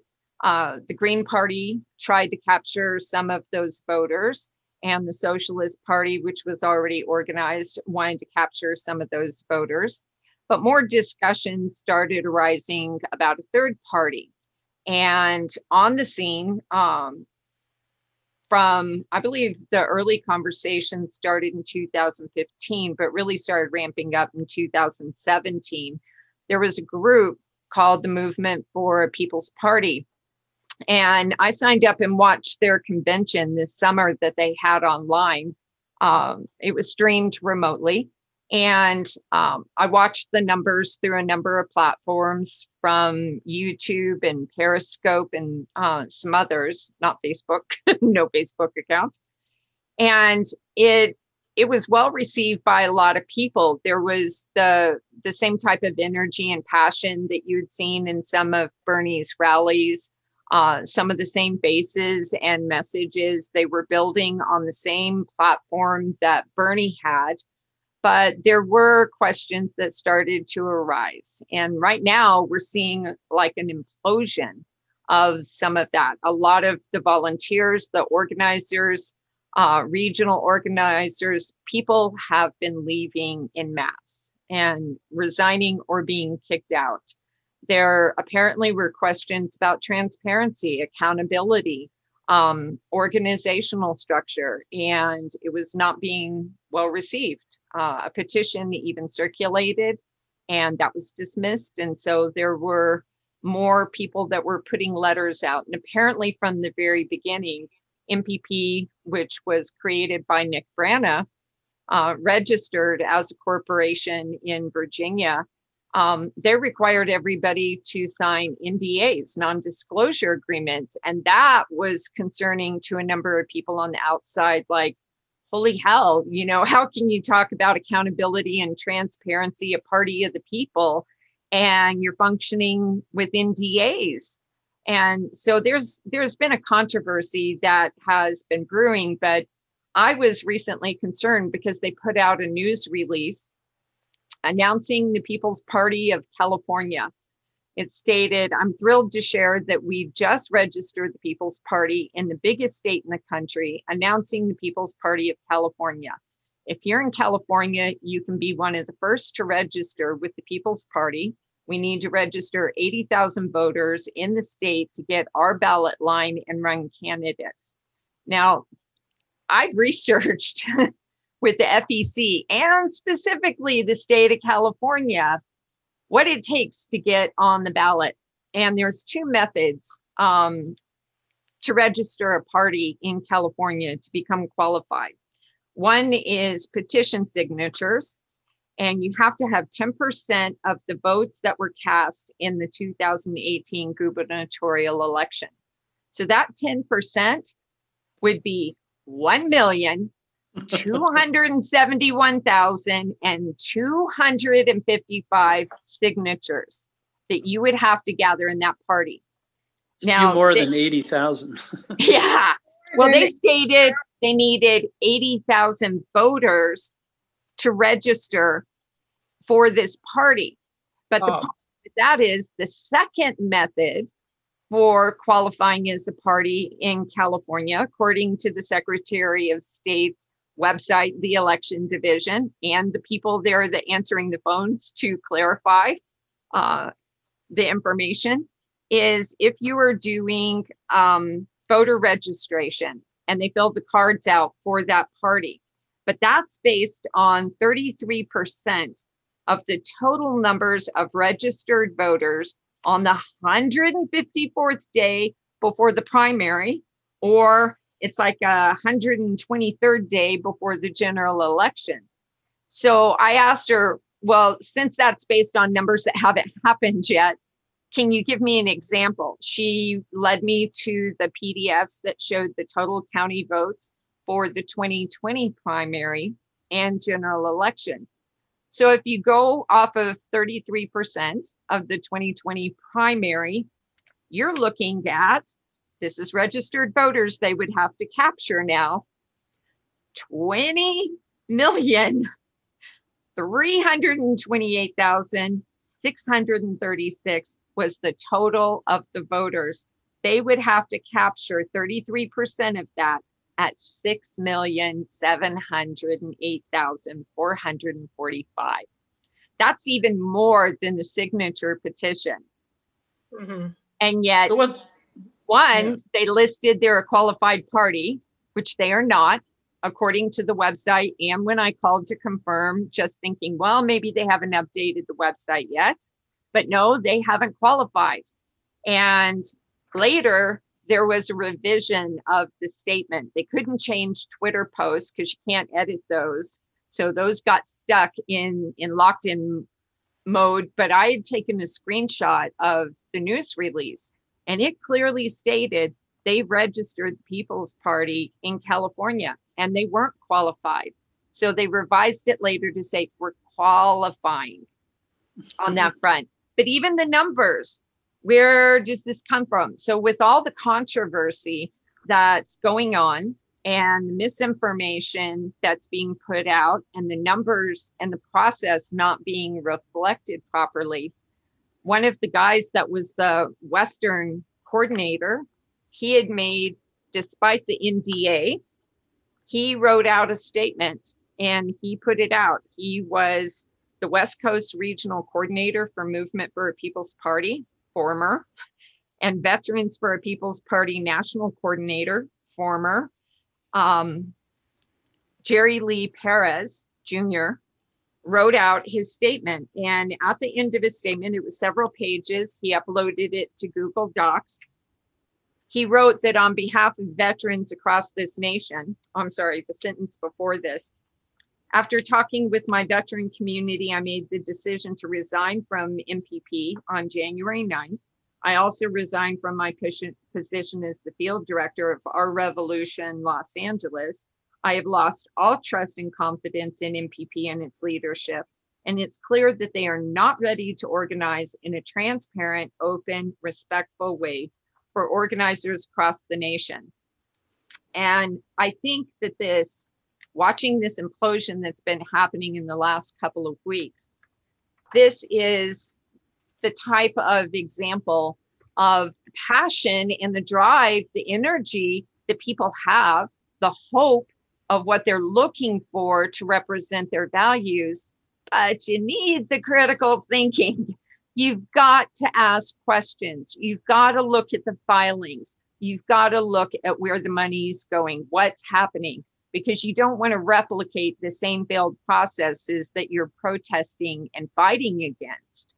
And I think that this is this is part and parcel of what maybe some well-intentioned people, but also more importantly, nefarious people will take advantage of. That people don't ask those questions. They don't look into the details. They don't look into the filings to see are, are they a certain organization? Are they a corporation? Who's handling the money? Where where's you know, in Montana, we talk about that all the time the dark money in politics. And you really got to dissect and investigate in in order to find out what the truth of the matter is not not some alternative facts but this gets into the psychology too of conspiracy theories I mean, it, it applies to a number of things. We have to have the critical thinking to protect us from the grifters and from the conspiracy theories. So that's a subject you and I talked about the other day, especially in relating to QAnon. Yeah. Yeah, I think it's so. I mean, to kind of sum up, there, it seems like this movement for a People's Party, which has some very notable people you know, endorsing it. Um, you know, Cornel West being yeah, celebrities. Mm-hmm. Yeah, prelim. Yeah, and celebrities. I, I, always sort of take that with a grain of salt. But Cornel West is is is a uh, you know someone who's uh, he's he's a he's one of our prize leaders. You know, uh, in this country. Um, and uh, I'm not saying that he's involved in any of this, but oftentimes you know, like you said, if uh, you, you, get you get people who take advantage of a situation like mm-hmm. grifters, or um, which, by the way, I think that the uh, what, what's this Republican group that came out and was talking about against Trump and was you know trying to get Trump voters to vote for Biden. What's oh, that? Yeah. What's that? The Lincoln Project. The Lincoln yes. Project. Yes, thank you. Um, that that's that's a major grift, right? Yes.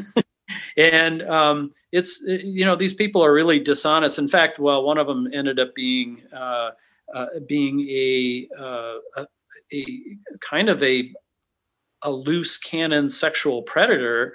Uh, Mhm. One of the leaders, and it's been coming, and it's been it's com open knowledge in D.C. for years and years and years, and so one of the main people of the Lincoln Project is, you know, uh, but I think even even without that, right, you, you you have to kind of look at, you know, the critical thinking would say, okay, um, these are supposedly Republicans who are uh, sick of Trump and they want to see, you know, they'll take a Democrat over Trump, right? Mhm. And and and but they raised a ton of money. They had no they had no plan to real. uh, In fact, there there's no evidence that they switched one single vote from Republican to Democrat Exactly. um, and because they didn't they didn't have much of a plan but they gathered a lot of money because people go oh well that sounds really good i'll throw my money to it and you know the people's From party Democrats. They Yeah, gathered de- a lot, of, money Democrats, right. from Democrats. right not from republicans No. no it was a lot from democrats and um and and and, and basically you know i i think I, I think it's a totally discredited thing i'm hoping that's not the case with you know the people's party but it sounds like it's it's certainly drifting into that kind of morass Yeah. is what you're saying One of the uh, ironies, I think, and the Oh. Lincoln Project is a really good example of that because they put some things out against Trump, mocking Trump, satirical. And people love that. I mean, that gave them a dopamine hit in their brain. They're like, right on, you know, go get them. And they were asking for funding. You can contribute here, this and that for more productions. And a lot of people were contributing. A lot of Democrats were contributing to that, not knowing who the Lincoln Project was. And then the investigation was done and it came out in the papers who the people. You really need to look at that. They were GOP strategists. Sometimes the best. The best way you can beat into the competition is to create the alternative product, be your own competition. So the study came out after the election and it stated that they did not significantly alter the vote, but they made a hell of a lot of money off of supposedly the left or the centrist mm-hmm. Dems.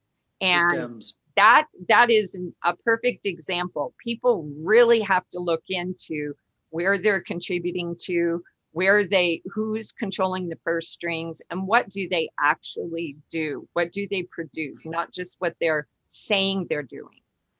You know, Catherine, I, one of my favorite examples, because I work with Move to Amend, is um, um, End Citizens United. Mhm. Um, which, um, uh, uh, what I've started noticing in the past year is how many of the text messages I get asking me for money Yes. actually come from Citizens and Citizens United. And um, a young friend of mine, who in fact was running a political campaign in Montana a few years ago, told me that he had met the young folks who in DC who started End Citizens United, and that they were actually looking around for something to name their pet. First of all, I'll just say it has nothing to do with ending Citizens United. right Yes. Uh, They are actually as close to an official fundraising arm of the Democratic Party as they can be without belonging to the Democratic Party. Mhm. And these were two young folks who said, What issue can we grab onto that's a hot issue that people are passionate about and call our PAC that and get people to give us money? Oh yeah. And, the result- and the result is End Citizens United. They gave money to uh, they they give money to any number of Democratic candidates. They gave money to Hillary in 2016. I mean, they they have nothing to do with End Citizens United, but they rake in money from unsuspecting folks who think they're really supporting a group that's working against Citizens United Exactly. they have so much money that they have a huge they buy huge mail mailing list, right? Mhm. So that's why, you know, you'll get something, I don't know, something just has nothing in the world to do with Citizens United. And I always just check unless it says you're going to vote yes or no by just clicking on their on their link. But I usually check and probably six times out of 10, it's in Citizens United. So that's another one of those things which has been crafted to make money from people for a reason which is not what people think it is. Mhm. Now, I haven't looked at the founding documents for End Citizens United, and they may well say exactly what is they do. They want to get Democrats elected, right? They may say that in their founding documents, in their charter, but what people think is that this is a group that's working to end Citizens United, which is trash. Now, uh, to get back to the Our Revolution, Our Revolution is a PAC, right? Didn't Jeff, what's his name? Jeff Re- Weaver, wasn't he the one who started Our Revolution and he broke away from Bernie after No. 20? Bernie actually created after the rigging in 2016. He announced that summer that there were two avenues that he was pursuing in order to advance these policies and educate the public. One was the Sanders Institute, and one was Our Revolution. Uh-huh. Eventually, Nina Turner became the president of Our Revolution. But those chapters that were created all across the United States, it Uh-huh. was for advancing these policy issues. Yeah, yeah. I was thinking that they are not, well, um, that Bernie actually um fell out with them because it was a PAC. And he said, a PAC is a PAC is a PAC, and I don't work PACs, right? Yeah, Jeff So- Weaver created his own PAC after Bernie suspended. And he had some connection in the name to Sanders' campaign with part of the logo uh, and the motto. And Sanders expressed his displeasure, regardless of Weaver's motivations, and said, I don't deal with PACs like this, dark money PACs. And Yeah. so Weaver had to change the name of it. And so that was the PAC that was um, disowned and disassociated with. Um, but it was after the suspension. It was not our revolution. And, and Brana was part of the Sanders bunch, right? He was hired and then found not to be capable of dealing with the job that he was hired for, and he left uh, as simply an intern. Uh-huh. Hmm. Okay, good. so that's a that's also a misrepresentation i mean i've i've spoken to numerous people that were on the inside and the beginning of the association with mpp and i hear nothing but horror stories every which way it is the opposite of clear and transparent and accountable and democratic and people working class it, it seems very much to be the opposite of that. So um, a lot of these people making getting out they're all warning do not get involved. They're grifters there there's all kinds of statements being made but they're um, breaking with the ndas and they're telling their story of what's happening to warn people Yeah, just just requiring leadership to sign a non-disclosure agreement, and I assume that it's a pretty broad non-disclosure agreement. Um, just raises all kinds of flags with me. Just the very fact of doing that.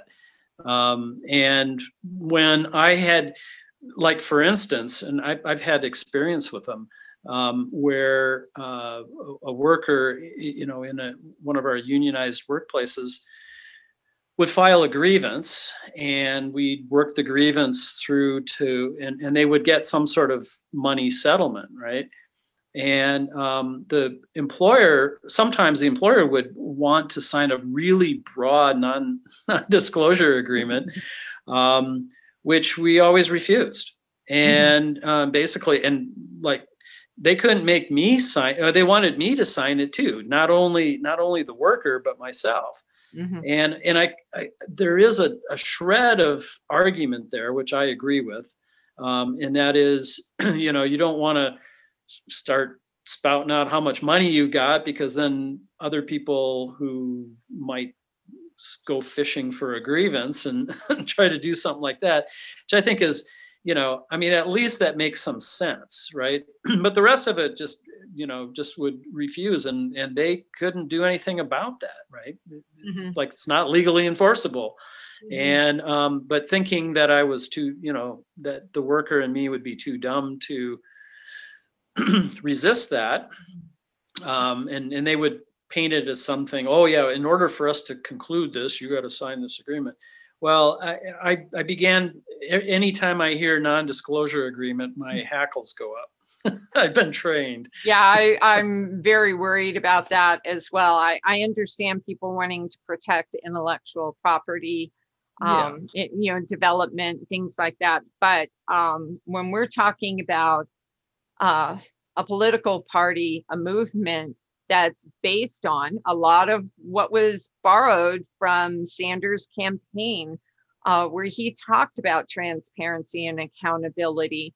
Um, I just think it one you know there's there's a, a process that's explained malcolm gladwell um, talks about it in his book tipping point about early adopters and and the scale as you go on and more and more people adopt and then you get to a point where it jumps the gap and it becomes more viral. It becomes the movement. And you you just got to get through this gap part in the beginning of it. But when you're looking at populist movements, populist political movements, there's always an element of virility without accountability or where cult leaders can rise up. And Like Trump, like Trump. Exactly. People, you know, a lot of the people of his base, they self identify as Christian, and yet they did not apply any of those biblical rules, that measuring rod to Trump's current as, as well as ongoing lifestyle and the things that he would say. They totally whitewashed and dismissed it. And that's where you really need that critical thinking. There's a lot of cognitive dissonance going on there that they can self-identify and say this is is my faith my absolute belief and yet i'm going to waive all of those rules everything that's applicable for this populist leader who says that he's of the same faith and yet evidence is nothing and no matter what you bring before i mean th- this is very much like thomas paine he's got this quote to argue with a man who has renounced the use and authority of reason and whose philosophy consists in holding humanity in contempt is like administering medicine to the dead man or endeavoring to convert an atheist by scripture. I hmm. it's just not possible. So how how do these populist movements rise up and continue with without people questioning? At, at what point do they become lemmings rushing off of the cliff wi- without knowing why? You know what, what's going on there? Is just a herd mentality. And i cringe every time i see these things start rising up if no one's taking the time to question to ask Right. and if the movement itself or the leaders don't even Yeah. accept being questioned or asked. I mean, you're getting into authoritarianism, totalitarianism here. This is the seeds of fascism. Absolutely. I I I'm very cautious. I am not an impulse buyer. if someone's trying to, you know, waylay me in a mall and say, "Hey, you've got long hair. Let's look at this infrared curling iron and this and this, and I'll give you a discount on it right at this moment if you buy it now." No discount is worth not knowing. Is that going to burn my hair? What what what's the health effects that this could possibly have, or the safety uh, aspects? I go home and I research all this stuff. If they're not willing to have me come back after researching and sell that product, it's probably not worth buying. I, I, I, I use that same sort of uh, tactic anyway with uh, phone solicitors, right? Yes. I'll, I get, I get these. I, I, I, for some reason, I got on this list of the Deputy Sheriff's Association. Right? I don't know if you've gotten their calls, and then all I have to do, and they keep calling me, and I don't know why, but um, all I have to say is, well, can you send me where your money goes and and last year's, you know, uh, financial statement? uh, it, it, could you send that to me in the mail or by email and, and then I'll consider it. And then they just hang up. Yeah. so I, I know that it's like a scam. Um, but you know, we've got, uh, we, we've, to, to my mind, we've had three really huge, well, maybe more, but at least three distinct um, kind of uh, uh, people losing their minds over some big things, okay? And two on the right and one on the left. And the two on the right, I mean, I think a lot of people can identify with the QAnon conspiracy. And the other, uh, really propelled by Trump more, is the uh, stop the steal, right? That the mm-hmm. election was stolen. Um, and then on the left was Russiagate. Yes. Right. That, that all three of these things there are people who are otherwise very rational people and very, you know, maybe educated, that sort of thing, uh, somehow, some way get caught up with it and believe, you know, that uh, believe the conspiracy or believe the, you know, uh, whatever these three things were peddling.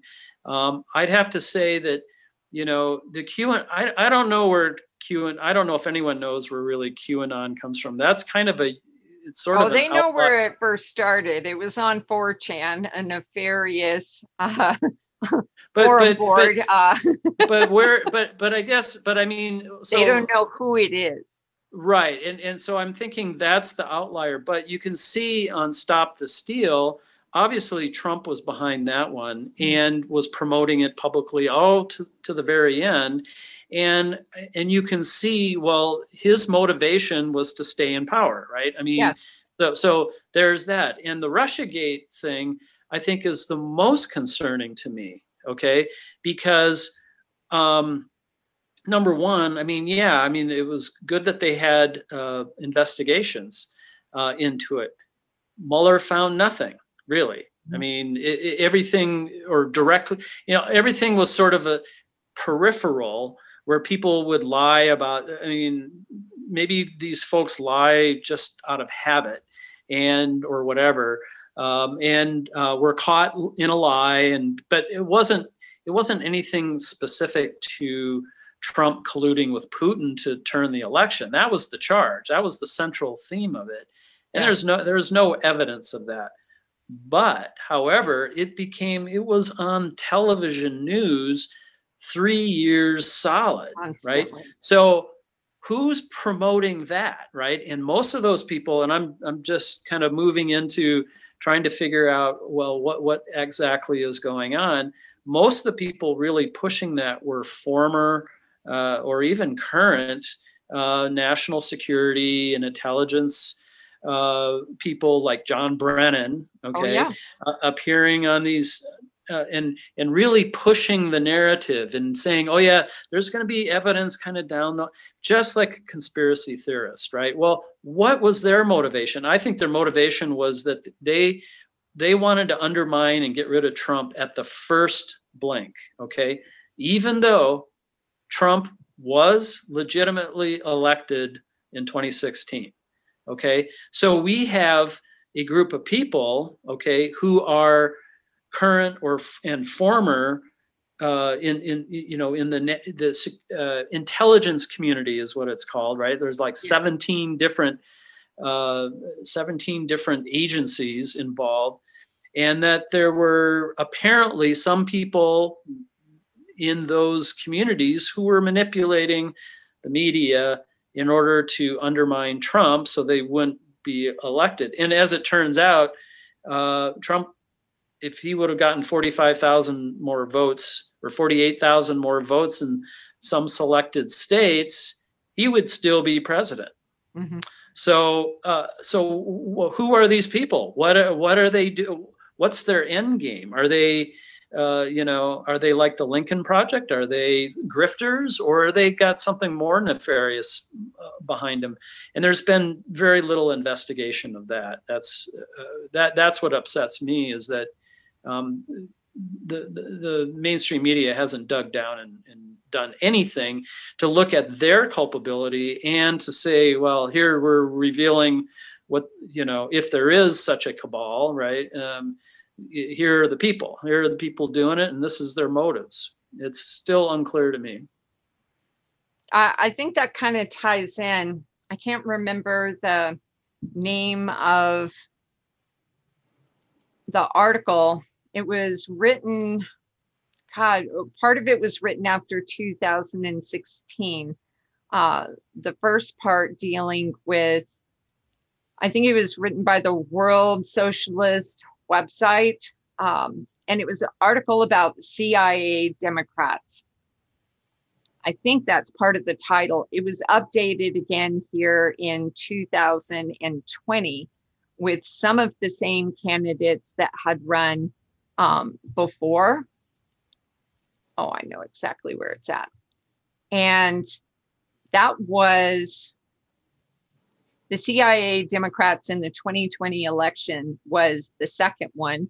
And the first one was um, the CIA Democrats Part One by Patrick Martin. And he was showing a tremendous amount, not just CIA, we're talking NSA, retired FBI, military intelligence, all these intelligence divisions that um, were running for office.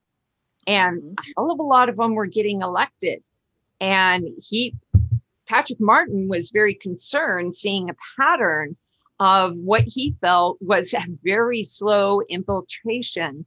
And we're we're having major protests about people being able to pay their most basic of living expenses, of taking Medicare for all, and juxtaposing that to this runaway Pentagon budget that has absolutely no brakes on it. And yet, who does that benefit? And the more and more of these legislators that get in Congress that are from those intelligence divisions, you're going to see more of those bills and increased funding on that level. And yet, there's still no accountability and transparency in those agencies to the general taxpayers. So I think that that's part of the puzzle, part of the picture that we're seeing. And this is what mainstream media is complicit in, in what they were rep- reporting and why we had so many of these Russia gates and pizza gates and mm-hmm. all the the conspiracy theories because they're not really doing their job. They're peddling what their corporate owners are telling them to do so real journalism is being relegated to independent media sources, indie journalists. I, I just saw another journalist got bumped off of a major mainstream publication, The Guardian, um, Robinson, Nathan Robinson. And I'm just like, how many more are we going to lose? They're taking away their voice. And we have to hunt around and forage for real news in in order to inform ourselves, to be critical thinkers. It, it's getting more and more difficult to do that. Yeah. Mhm. For sure. Linda, we're almost out of time, but I'm going to give you the last word if you want it. Oh gosh, I'm I'm fine. It's it's been great to listen to you guys and just find out what's been on your you know what's been on your minds this week and what you've been chatting about. And, um, I yeah, I just right. I I think uh, it's important to know uh, you know search for the money and that kind of thing. I do I you know Catherine when you talk about people who are say they're Christians but look at Trump and how could they vote for him? I I just think there's something more complex going on there. I think we have to be really careful about saying, look at these right-wing Christians. How can they? I mean, uh, and Jim Wallis, who who's the editor of Sojourner, you know, uh, Mm. wrote just a scathing editor's letter that right after Trump was was elected, saying uh, to uh, Christian uh, uh, Christians on the right wing, you have elected. This is an incredible thing. You've elected Trump, but I I think there's you know I just think there's more going on as as you're always saying. What sort of who's behind it? For whose good does this serve, and so on and so forth. I I just think there's more going on with a lot of people whom we simplify than Mhm. we think. And um, I think, you know, we, we say, and this will be the end of what I'll say, but, you know, we always hear, how is it that uh, people can vote for the Republicans when they're voting against their own economic interest? Mhm. Well, the fact is, they've got other interests that are stronger than economics. And that's why they do it. They do it because they think their culture has been being crushed out or whatever. So I, you know, I I I appreciate what you guys have been talking about. And and I do think, you know, again, my example of this is is and Citizens United, which wants nothing except to make money for Democratic candidates and is willing to use any kind of front to get people who think that they're giving to a cause like M- movement for the people's party or our revolution or whatever think they're giving to a cause because they care about the cause. And what they're giving to is something completely different. And and that's and it is incredibly hard and that's because it's planned to be incredibly hard for us to find who they really are right Yes. let's face it, a lot of people in our country do not, number one, they're not as trained to do this as you are, Catherine.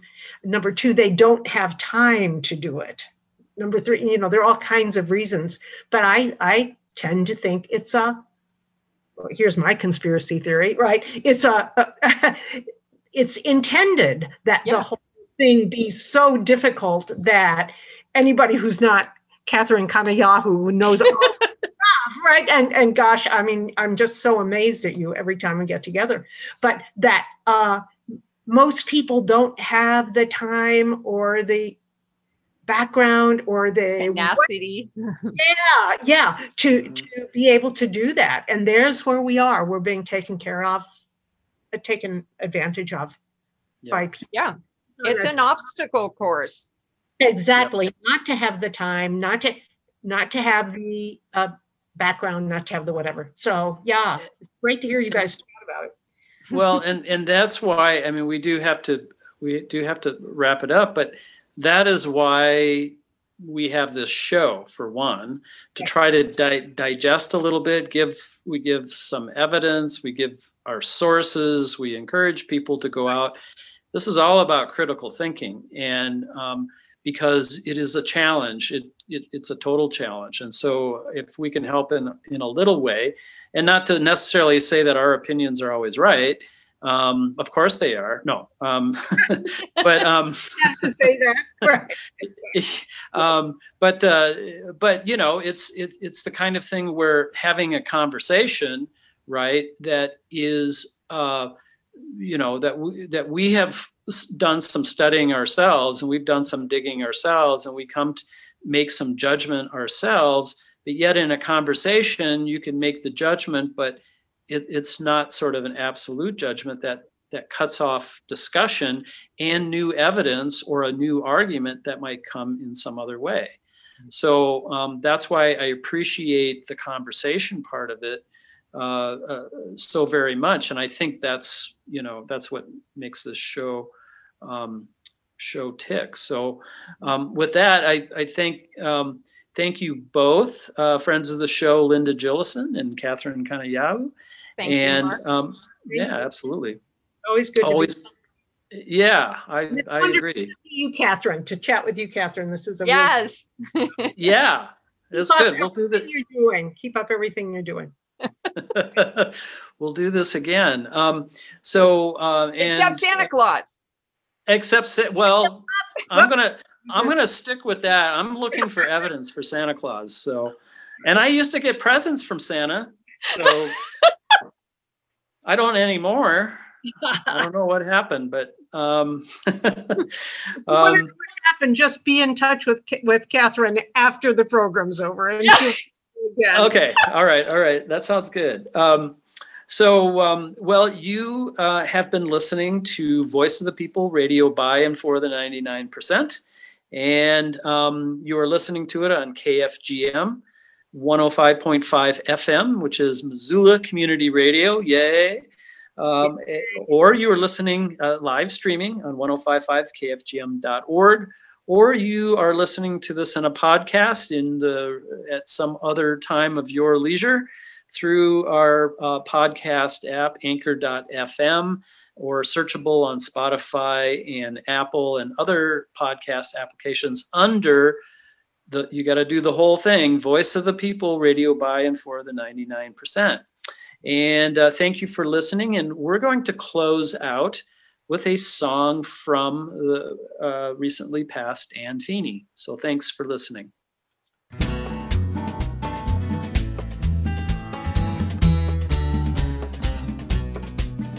Listen up. We've got a war zone here today, right in our heartland. And across the USA, these multinational bastards don't use tanks and guns, it's true. But they've declared a war on us. Fight back, it's up to you. Oh, Going to work All tomorrow workers, for on the work. All tomorrow workers oh, oh, it's a war on the workers, and it's time we start a calling the shot. All on the work. could be the death of you and me, but we're not unarmed. Our weapons, solidarity. Jim Beals and Karen Silkwood, the list goes on. 60,000 more gone. Oh, it's a war on the workers. War on the workers. Oh, it's a war on the workers. War on the workers. Oh, it's a war on the workers. And it's time we started calling the shots. When they boost your copay. War on the workers. Don't you know what to say? War on the workers. When they talk privatization. Cooperation.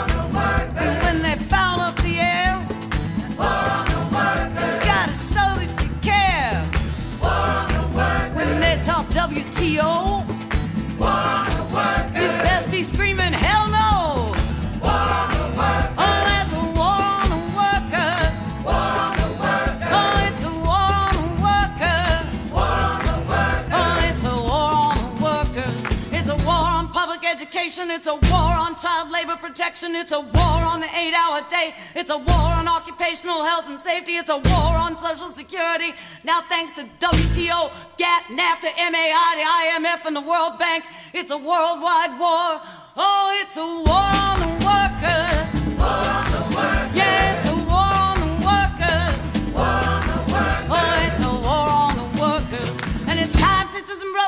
it's time right now. I said it's time we started calling the shots.